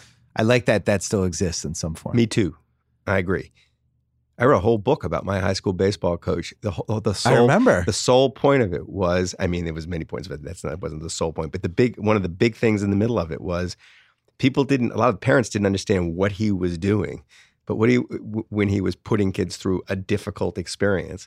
But the whole point was for them to experience failure and recover from it. yeah. and it's it is a big thing you get out of sports that that ability to kind of bounce uh, and that you don't you're not encouraged really to get anywhere else. Um, it- but you can and you can it, it's just it's so woven into sports that you, you can't avoid it. Um, and I agree with you. I love that about it. I So you, the first sports book you wrote was Moneyball. uh, first sports book I wrote was Moneyball. And then right after that I wrote that little it was a magazine article it got turned into a book called Coach. Yeah. uh, so Moneyball was I mean it was 2003 And then Blindside. So when Moneyball, the sports, I've only done three. Moneyball, Coach, The Blind Side in that order. So Moneyball was. And you've 03. written pieces and other things, but never, like, you could have written a basketball book. You chose not to Yes. Uh, because you had basically 40% of it done. with you could have the Shane yeah, chapter. You did a Daryl chapter for one of your other books. right? The front of the Undoing Project. But you could have done, you could have four more chapters. You have a book. Could have done, I a, could have done that kind of book. Yeah. but that not a. But it wasn't a single narrative book. And you could have concentrated on like six or seven people in the world of the NBA and done some big picture or something. Yeah, I didn't think it didn't. I never. It, it's never. I've never really. The only idea I had for a basketball book, which I abandoned, but I did flirt with, is I thought, and this was like a decade ago. This is more than a little more than a decade ago when I was hanging out with the with the Tuohy family in in Memphis for The Blind Side. Yeah. So Sean Tuohy, who is the Tim McGraw character in the movie, the Mhm. dad in the in the family, um, Sean and I had grown up together. He was the catcher on the baseball team, and I was the pitcher on the baseball team. Right. We were in from kindergarten to twelfth grade. We were in the same class, and he was a he was a wonderful athlete. He was a he still holds records at Ole Miss as a basketball player. Uh, but he was the announcer of the Memphis Grizzlies while I was working. He's just the color guy. And Wow. He was just doing it for fun Yeah. um, because he had a business on this. Uh, he had a you know really successful career as an entrepreneur. But I was watching. I got to watch the Grizzlies up close, and I thought it was the first time I really got to see a coach have to manage the NBA players. And I thought that was a really. I thought that might be an interesting management book to, to spend a year on a bench with an NBA coach who has so little leverage over the players Yeah. Eh, eh, it, it there are a lot of people in the world of management who have that problem. They can't, they don't really can't really con- control their employees. And university deans or guys, I mean, anybody in the tech sector, like your employees are these engineers who can leave the next day for a better job somewhere else. I mean, it- how you manage that situation where you they have to voluntarily buy into what you're doing, where you're essentially you, you're notionally the boss, but you've got to sell them on the idea that you're the boss Well, and they all make way more money than and they you. all make more money than you. They don't, and they all think you don't know what you, you know. I mean, it's just it's so hard to, to acquire authority in that environment. Well. Popovich is really the only one Yeah. who is able to sustain it for more than four years. yes, so he's he would have been that. I thought, But he never. What's weird is he either never would have talked to you or he would have loved the idea and said like, "Let's do it," but you can't release it until I'm retired or Something something, like he that. would have. But that might have been. but that was doing. the idea. I thought I wanted to go sit on the bench next to him, and then I then then I thought actually I'd rather watch my kid play softball. so so it was just it was Who it was, the coach? Was it? it was Popovich. Oh, so you were going to do it with Popovich? Yeah, that's I what I thought it was going to be with the Memphis coach. No, no, I was watching the problem with the Memphis coach. Like, Oh, and then you thought it was. should be with It- Popovich. yes. I got you. Yeah, it was clear even then that Popovich was the guy who had somehow God, that would have been an amazing book. it might still be Because the other thing book. is he's he's just such an interesting guy. I I think I've told this story in the podcast before, so forgive me, audience. But um, I did TV once with Avery Johnson, and the Spurs were in town, and he was going to go out to dinner with us afterwards. He was long retired. He hadn't been on the Spurs for ten years. Gets this text from Pop. He's like, "I got to go. We have a team dinner," and it was the Spurs were they're having dinner that night, and Pop's like, "You're coming," and it was like he was still in the team. It's like I can't turn down Pop. I'm going. And it was it was just became so clear why that culture has been sustainable just by this one moment. yeah, there's something about him Yeah, and the way he goes about his job that's peculiar. because Kerr, Steve Well, Kerr, Kerr feels the same a- way about him. and- Well, Kerr emulates him. right, right? But That's in what a Kerr- much much It's more a impossible it's, era. It's a di- yeah, a di- more my difficult God. era, but that's his role model. Uh, yes. The Kerr- thing is now with the with 2019, um, and this is a problem that's now plaguing the league. It's just so impossible to keep everybody happy, and there's so many outside forces now. Not that there weren't before. You know, you go back to the 60s and the 50s, and you know we had real racism, Yeah. um, and those were different forces that probably affected a team. But the way it is now, it's just it's so tough to get people to fall in line to their roles, which is why I like Houston this year because it's one of the few teams that has figured it out. But next year it could flip, and the three guys who were the world players suddenly be like, "Now what about me?" Um, but I look at what Kerr's facing with the Warriors heading into these playoffs. With Durant's got one foot out the door, Klay Thompson's a free agent, Draymond's a ticking time bomb. They've already won twice, yeah. And it's like, how do you manage all that? Well, nothing can last. We'll all die. Nothing sooner or lasts, later, yeah. right? But it's but it's nice as but but the, the but back away from it. That sport feels so healthy to me. It's the one American sport that might actually be a global sport, like Yes. soccer. I mean, it's the and for a bunch of reasons. this is why no teams are for sale. Because all of these guys, all the rich guys see what you just said. it's good. It, They're like, why would I sell? why would you sell? It's. I think it's going to get bigger. we might be in bigger. China and Japan and That's right. Africa and Greece with like right. league pass for You- 100 places. You you know you, you might still buy into the NFL and you might still buy into to, to Major League Baseball, but neither one of them are anything like as healthy a business. For I mean, both of them have. Big, it's crazy. The business has never been healthier, and the league, from a competitive standpoint, has never been in a weirder place because the the stars now all just deciding I'm in it for me now, which they should, I guess. I don't know. Um, but the, Should they? I don't know. Well, you're gonna have like you see this week with Dirk and Wade are retiring, Uh. and Dirk spent 21 years with the same team. That's just Uh. never gonna happen again. Right. And you're in this situation now where guys are just gonna bounce around. Well, you know, Curry's been with the Warriors for. He may spend. so he might be the last guy. Right. Yeah. So could could he play 21 years? I don't know. Yeah, you're right. Curry might be the one guy who does that.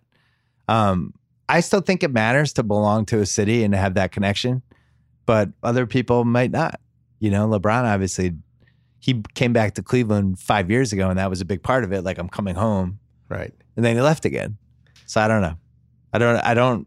That connection, I think, is going to be with the players, really more than the teams with fans now. Where, like, your son is like, I'm a Durant guy. I just follow Durant wherever he goes. Versus like, I'm a Warriors guy. He's a Warriors guy. But son. what if Durant leaves? Eh, So, so he stays Warriors. eh, yes. Oh yeah. Okay. Uh, eh, eh, he, Warriors. He's t- a little torn between the Warriors and the Rockets because he's gotten to know Daryl. Uh, That's another thing that happens. So- uh, so- sports bigamy, yeah. So, where so people have like so two, three so- teams. So, this is funny. Daryl Morey came out for a Warriors Rockets game four maybe four years ago. So my son was maybe eight, uh, and he he came uh, wearing all his Warrior stuff to sit with Daryl, who's you know the only, Rockets fan in Oracle Arena. yeah. And Daryl hung this little pass around his neck that let him go anywhere, including if he got, could have gone in the locker rooms probably if he wanted to. right. So he went back in the tunnel So Daryl won him over. and there was well at the moment yes but he he's but he still knows warrior stuff and we walk back in the tunnel and he wanders off on his own and the, and he kind of collides with the entire rockets team coming out of the coming out of their locker room to go onto the court. Yeah. and they're you know they're kind of pulling the shorts. They're waiting to run out of the court. And they look down at this little kid and and it was like it wasn't Capela because it was but but it was I mean there were two like seven foot guys. And my son's looking up at him and they go they kind of start picking at his warrior stuff. They said what is this? I said who are you for? And he goes uh he goes uh I'm for both. And, And ever since, and ever since then when he goes to a Warriors Rockets game he wears red on the top and Warriors on the uh, red on the bottom and, and blue and, and and yellow on the top uh, but yeah, sports bigamy. That's right. The people, a lot of sports bigamists. people's, people's allegiance. Tommy over here has like 20 teams. yeah, no, Spencer's there. He's got well, it's a portfolio. He's got all it's a guys. portfolio Yeah. approach, right? You realize you're managing your emotions. If you have enough of them that you're kind of for, some of them will be left in the playoffs. That you have someone to root for in the playoffs. It's not. Yeah. A, it's not a bad way to manage your sports emotional life. So, do you like the player movement? This is a topic I keep talking. I'm completely fascinated by.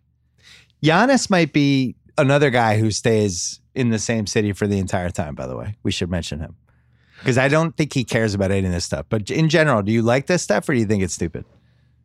I don't mind the player movement. I like. I just like to keep it interesting. And and Well, certainly he's kept it interesting. He kept it interesting. I, Yeah. li- I, I, you know, I've stopped watching baseball games. I just don't watch it anymore. And, and that was a sport I played like Yeah. growing up. I mean, and Eh, but basketball, I find I still find endlessly fascinating. And it's okay that they move around. It doesn't bother me that much. They've I- certainly figured out how to turn it into a 12 month year sport. I know just from the ringer standpoint, it's been eh, going from where we were at Grantland to the start of the decade and how we regarded basketball just for content Right. versus where we are now, where it's like it's 365 days a year for us right, and people want to read it. They, there's a voracious appetite for basketball content. right.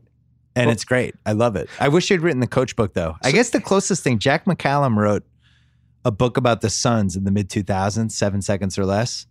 And there's a lot of D'Antoni stuff in there. It's not a full book about D'Antoni, Right. but it deals with some of the same stuff you're talking about. Right. Um, but deep dive would have been cool. The you know one of the things that's changed in my interest in sports, and this is just growing up, and it's also a function of the books books I've written. But I think it's just it's also changed for a lot of people. Is that you're you now enter the sport not just through the eyes of the players or even the coach, but also through the GMs. Everybody's a GM. Yeah. Whereas before you didn't really pay much. You know, when I was a kid, who paid attention? I, I, I wasn't even aware of the existence of a GM. There were these players. There was the coach, and and you didn't spend the the, the whole talent evaluation acquisition. It was it was. I mean, the GMs weren't paid like they're paid now. They weren't the, they weren't superstars like most of them were really terrible. I mean, they're just like winging it. former players who Yeah. like you know. Ah, I like I like this guy. Yeah, Yeah, that- here's a giant contract. That's right. There wasn't a there wasn't a, there wasn't a science of being a GM. There was it wasn't a it wasn't a wasn't recognized. I mean, there wasn't a, the same skill set, right? So now you're entering it through the the sport through the eyes of the GM. The player movement is just kind of part of the entertainment, right? Well, that was one of the reasons I really loved. I really loved Moneyball, the movie. like was- you, you had to be like delighted. I mean, that, that was I felt that was it. That was in So- limbo for what five, six years. seven. but we, I want to get to that one second. The only thing I was going to say was there's that scene early on when Brad Pitt goes in, and the old guard is just like, "Get this fucking guy out of here. This we do it our way." And he has that guy gets kicked out of the meeting, and um, it's this symbolic old school versus new school moment, which I just really liked because that's really what was happening in sports in real time in the early 2000s. It where was, a, like, it was a war between the front office and the field management, Yeah. right? And it was Sandy Alderson, who was ahead of Billy Beane at the Oakland A's, who sort of said, "In what other industry does middle management boss around the upper management?" right. Uh, you know, and and what happened was that the front office has seized control of the process now because it's they're spending the owner's money, and the owners have kind of figured out that the owners the owners faced a choice that they didn't really own up to having to facing back in 1999.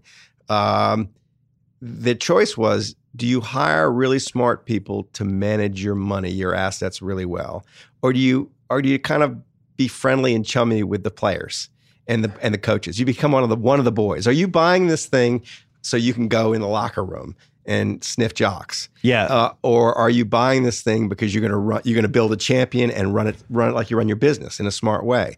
And I think the owners have drifted towards the latter. Right, a lot of them are come out of the way they make their billions of dollars has changed. They're no longer like old manufacturing guys. They're they're who used or to inherited. or their- right. It's, yeah, the it's giant tech, car it's business. tech guys and finance guys as data guys um, who can actually uh, who actually hear that argument about how you you know the, how we manage the um, the data of the business is in a funny way the business and the, the price they pay for it is they aren't quite as you know they're they're, they're they aren't one with the team in the yeah, there's a way. coldness to it. there's a coldness to it that's right it's funny. The I used to write about uh, new owner syndrome, especially in basketball. A new guy would take over a team, and it's usually somebody, especially in the NBA. It's usually newer owners, people who didn't make money the way the NFL guys make it, like they, whether they made it in tech or whatever.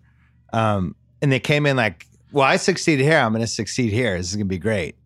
I have some ideas, Right. and they have that two year stretch where it just goes terribly. Yeah. And then they eventually realize, oh, like even Steve Ballmer had this right for a couple years. He's like, I'll make Doc the GM and the pre- and the coach at the same time. right And I and then after three years, he sat right on that couch and he was like, Yeah, I had no idea what I was doing. It's completely different. Yeah. But they all go through it, and the stubbornness of rich people thinking, I'm super good at this. I know what I'm yeah. doing. That's one source of It's their, hilarious. Yeah, that's one source of their problems and irrationality. The other is you don't buy a sports team to be invisible. You buy a sports team because you want everybody kind of loving you. Yeah, it's like And- it's like a yacht for everybody. It's a yes. Yeah, come look at my yacht. yeah. And and when you're a sports team, even if it's being really well run, if it isn't performing in the short term well and people are saying nasty things about you in the newspaper, that's the opposite of the reason you bought the sports team. And they react to that. Uh, But James Dolan's the best example of that. it's endless though. like A lot he's of- they get The because they get super stubborn. yeah. Like Right. Sarver's like that too with the Suns. Some of the people you would think like, well, that can't be fun for them to own the team. They're just getting shit on. Right. But their attitude is like, fuck you. You're not gonna I'm not gonna sell because you Yeah. guys think I should sell. Watch this. I'll own the team for 40 years. and you know, it becomes very they get so competitive about it. I'm fat I'm owners fascinate me to no end. Like especially if the Knicks ever actually became for sale, which I think they're still secretly for sale, but Right. if I'd be so fascinated to see who wanted to buy that team because that's like the biggest toy you can have in New York. Yeah. You're courtside, you're in control of all the seats. That'd be so much fun. You're the guy. Yeah, no, it'd be so much fun. I watched what happened. and you can't and there's only upside now because they've been bad for so long. You've seen it because you're near Golden State. The guy who owns Golden State, Joe Lacob, nobody knew who he was eight years ago. Right. He was just another rich guy. Right. Now he's like the guy out of all these like CEOs and Eddy Cue and all these people that are these heavy hitters in Silicon Valley, but they're all coming to his arena. Yeah. So can't put a price on that. That's why the prices are going to keep going up. No, if I were a billionaire, that's what I, I, I that that I'd, I'd like I justify the indulgence of buying a sports team by spending all the rest of my time doing good works, uh, Right. and giving money away. But the fun thing to do would be to buy a, like buy the Knicks. It would Buy an NBA team. The worst thing would be to buy a soccer team. That seems like there's very little upside, a giant downside because their fans are freaking nuts. yeah, yeah, yeah. You screw up their team, like really, your life's a living hell. But and, and people don't care about soccer here in the same way they care about basketball and baseball and football. no, they So, don't. Right. I do wonder though, at some point, all the rich guys are going to look at the MLS and wonder what would happen if they threw some real money into it. Well, you're seeing this already. That they're doing it in in Europe. Yeah, I mean, they're rich American owners of European soccer teams. right. Billy Beane owns a couple of soccer teams, It'd be pieces of them. Oh, so we the Moneyball movie. Yes, Moneyball movie. So initially it was going to be was it Soderbergh? Yes. No, the story. So the story of the Moneyball movie. The beginning of the Moneyball movie story is Billy Beane calling me mm, a month after the book came out and say, "I just want to let you know that I got calls about selling my life rights for a movie." And he says, "There's no way I'm going to let anybody make a movie of this." Yeah. I didn't know you. He didn't know I was going. to, He was going to be the center of the book. I mean, that he didn't until he read the book. He didn't know what I was doing. Oh, seriously? Seriously, He just gave you time? lots of time. But he knew that I was also spending lots of time with other franchises, Yeah. and I was just doing that to make sure that he was as different as I thought he was. Yeah. From his point of view, it was like, well, he's wandering around. I'll be part of this book. Uh, that he was the center of the book in the way it was, it was, and the and the shit he got on the back end of it. I mean, he was willing to fight the fight, but it was like, I got, I'm not, I wasn't looking for this attention. Yeah. So he said, "We're not gonna, we're not gonna do a movie. Just want to let you know." And I said, I said to him, I said, and I really meant it. I said, you know, they're never gonna make the movie. I never, I hadn't had any movies made at that point. I said, I, I've had people. You got a one in a hundred shot. Not, e- I didn't even think that. I've, I'd, I'd, I'd sold twenty magazine pieces and books to the movies, and everybody said they were going to make them when they bought them, and they never got made. I said, no, just sell it, and you get free money until they decide they're not going to make it. Yeah. And I gave him a list of all the kind of the things that, that I had done that never got made. And he goes, hmm, that's interesting. And he's and and so he in the end he says, oh, we'll do this. And it, for for seven years, it was either every 12 months or every 18 months when they had to renew the option. He'd call and he'd laugh. He'd say, This is fantastic. It's like free 'Cause you money. get another check. you get another check. And and then But at some point, Soderbergh, it was it got serious. But that was seven years later. yeah. And one day he calls me up and he says, Billy calls me up and he says, You bastard. He said, Brad Pitt just called and he wants to come to my house. And he says, My wife's putting on makeup and the babysitter's wearing a dress. and, and and he said, This thing's gonna happen. I said, I mean, I said, I'll believe it when I see it. Um, and then it got screwed up. Soderbergh started to make something that the studio decided they didn't want to make, and it kind of it kind of started and then fell apart in moments. Uh, and then Bennett Miller picked it up. Uh, and the truth is, the reason the movie got made is Brad Pitt, Pitt had a obsession with it, and he had an obsession with it. I think for a curious reason. Billy Beane was this great, good-looking. He looked exactly like a Hall of Fame baseball player should look, and never does look. Yeah. Uh, and as a, and he was cast as as a superstar future baseball player when he was in high school, and it screwed up his life. Uh, you know, it's all worked out, but he really was supposed to go to Stanford on a football scholarship and replace John Elway at quarterback, and he would have been. I think in his mind, that was something he'll always regret not having done that. Instead, when the Mets drafted him in the first round, said, "Ah, you're going to be a famous baseball player." It turned out he wasn't going to be a famous baseball player. Right. I think Brad Pitt read the story of Billy Beane and said, I feel a bit of this because I look like a leading man.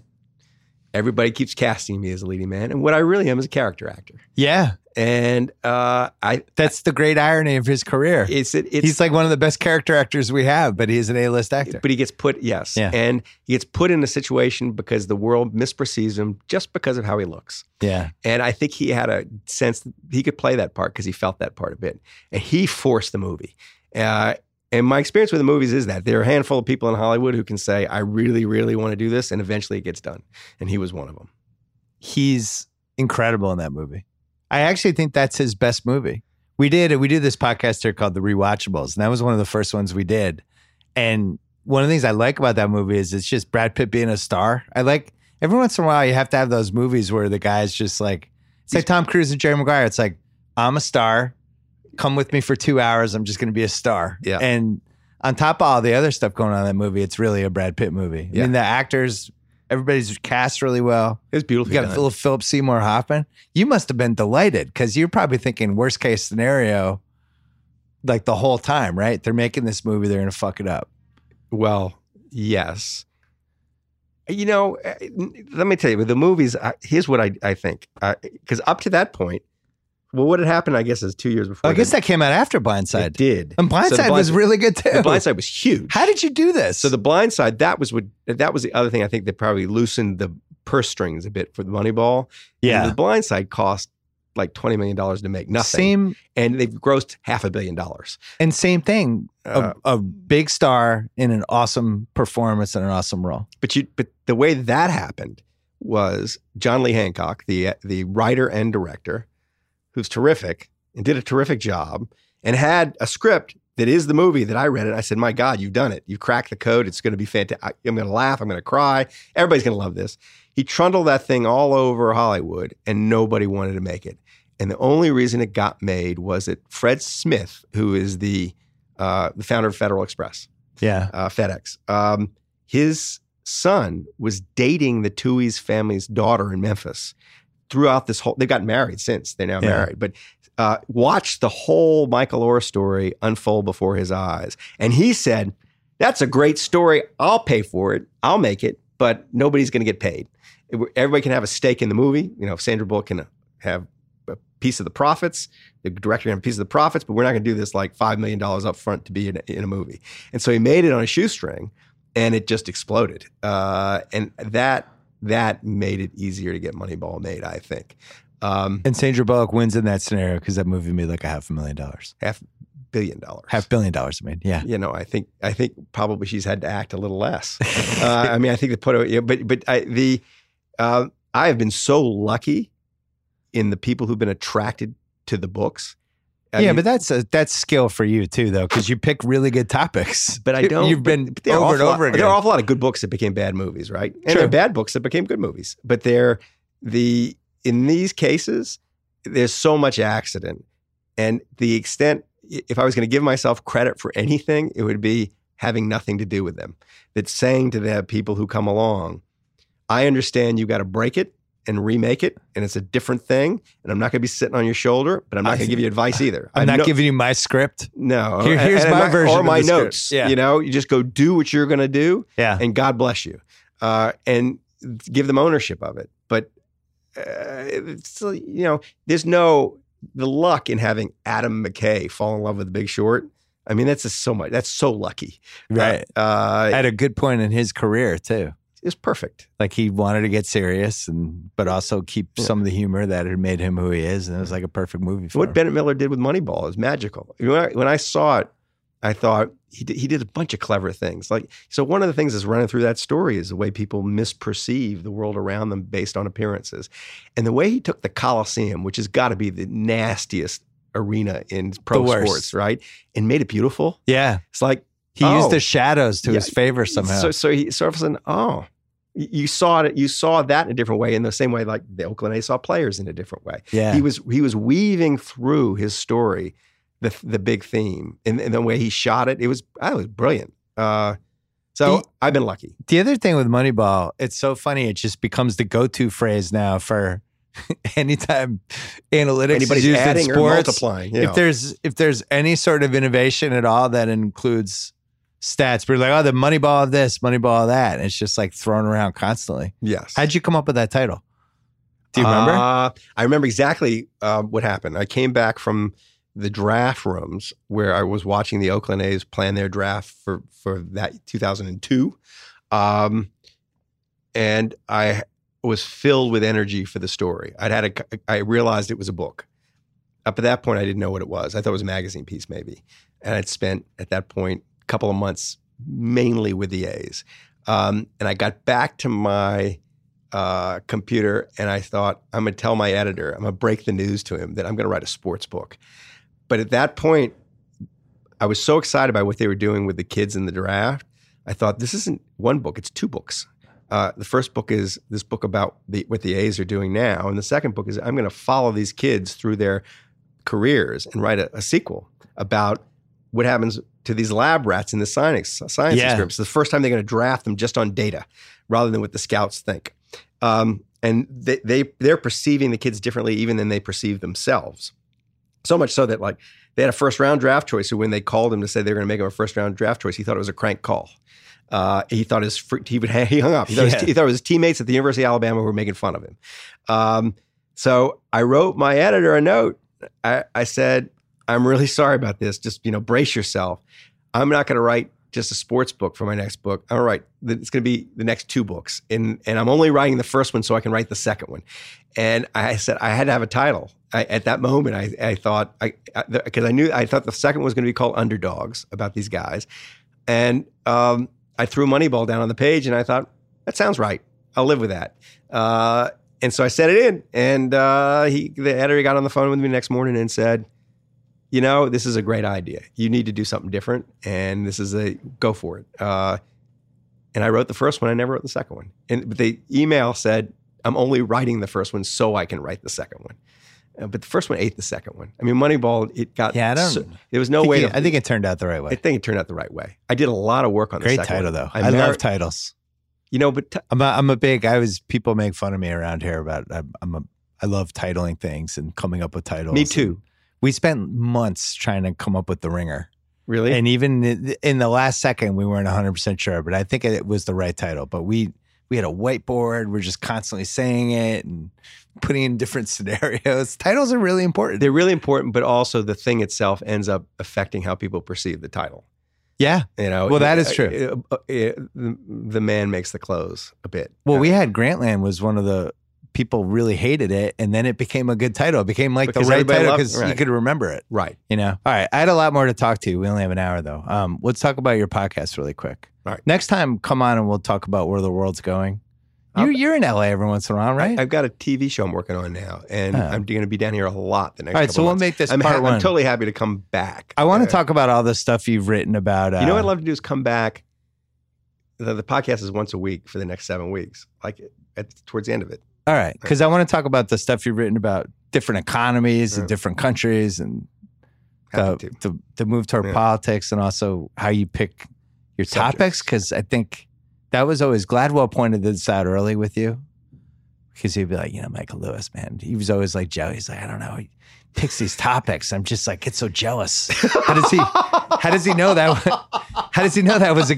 How did he know to write about this? It just makes me so mad. So he was always topic competitive with you. uh, but uh, tell me about this podcast you're doing. Podcast is called Against the Rules, and uh, it's first of I think more than one season of it. Seven episodes, and it's about referees in American life, and it's making an argument in a roundabout way. I mean, it doesn't more than just making an argument, but in a series of stories that um, the human beings, any human being is put in the position of being the honest ref in situations is basically under attack or on the run in various ways, subject to ho- new kinds of hostility. There are forces gathering uh, that are not friendly to the ref, and there aren't really equivalent forces to defend the ref.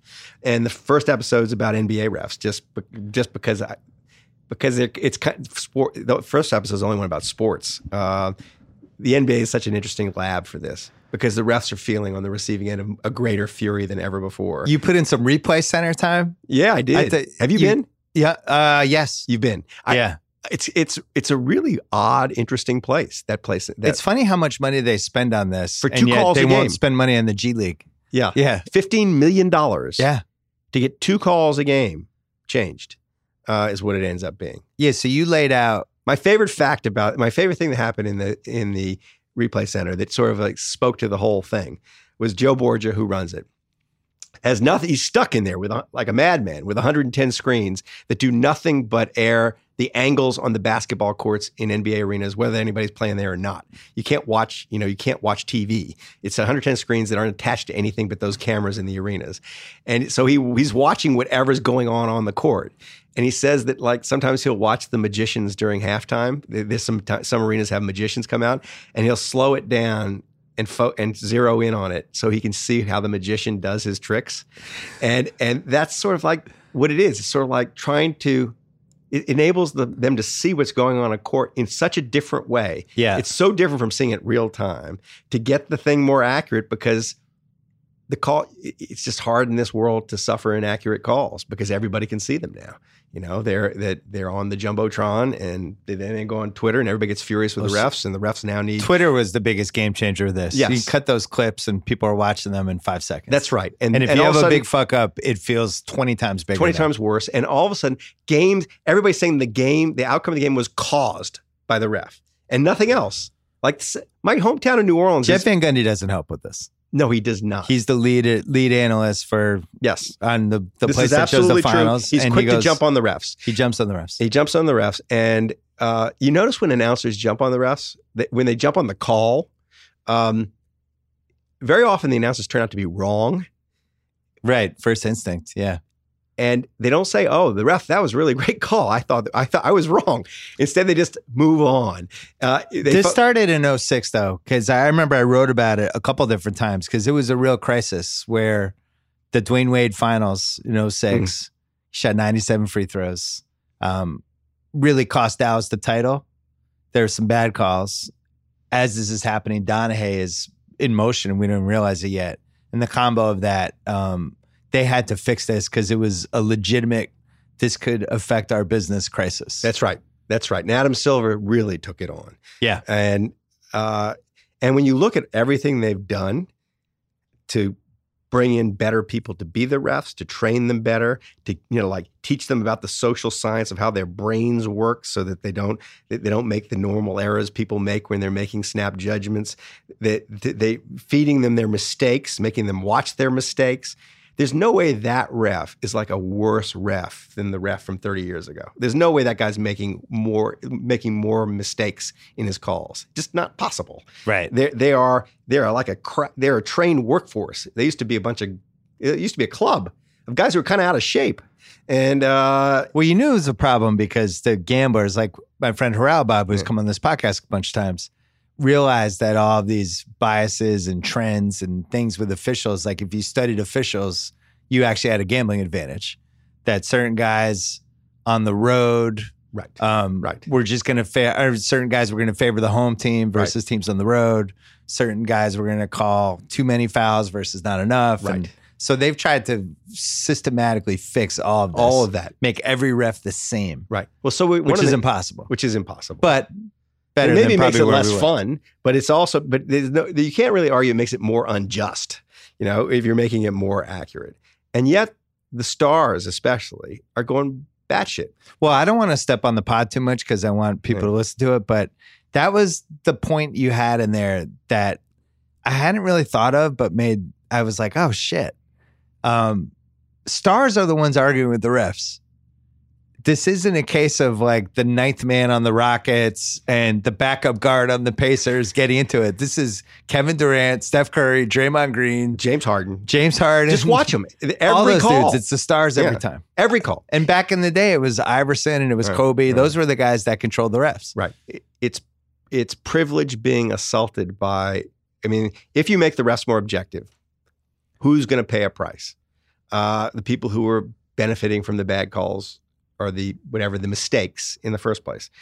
And I think the Stars probably got the calls, and just like the home court home team got the calls. And there's less and less of that when you're emphasizing accuracy, and there's more and more at the same time the stars are ever more star-like right they're richer they're more they're global franchises uh, and they just you know people in positions of privilege don't like being refereed fairly that's not that's they, they're not used to being refereed fairly they're used to a lot of unfairness come in their way uh, and i think that's part of the source And of the there's friction. some not so hidden parallels between that, that and, the rest of the world and, and everything else that I mean, happens. in I mean. LeBron is like I don't know, like Goldman Sachs. You Yeah. know uh, that you that you can see the same dynamics at work in l- lots of spheres of American life, and that's it, it's a cleanest example. And so we lead with that, but then we move on to lots of other things. All right, so you're.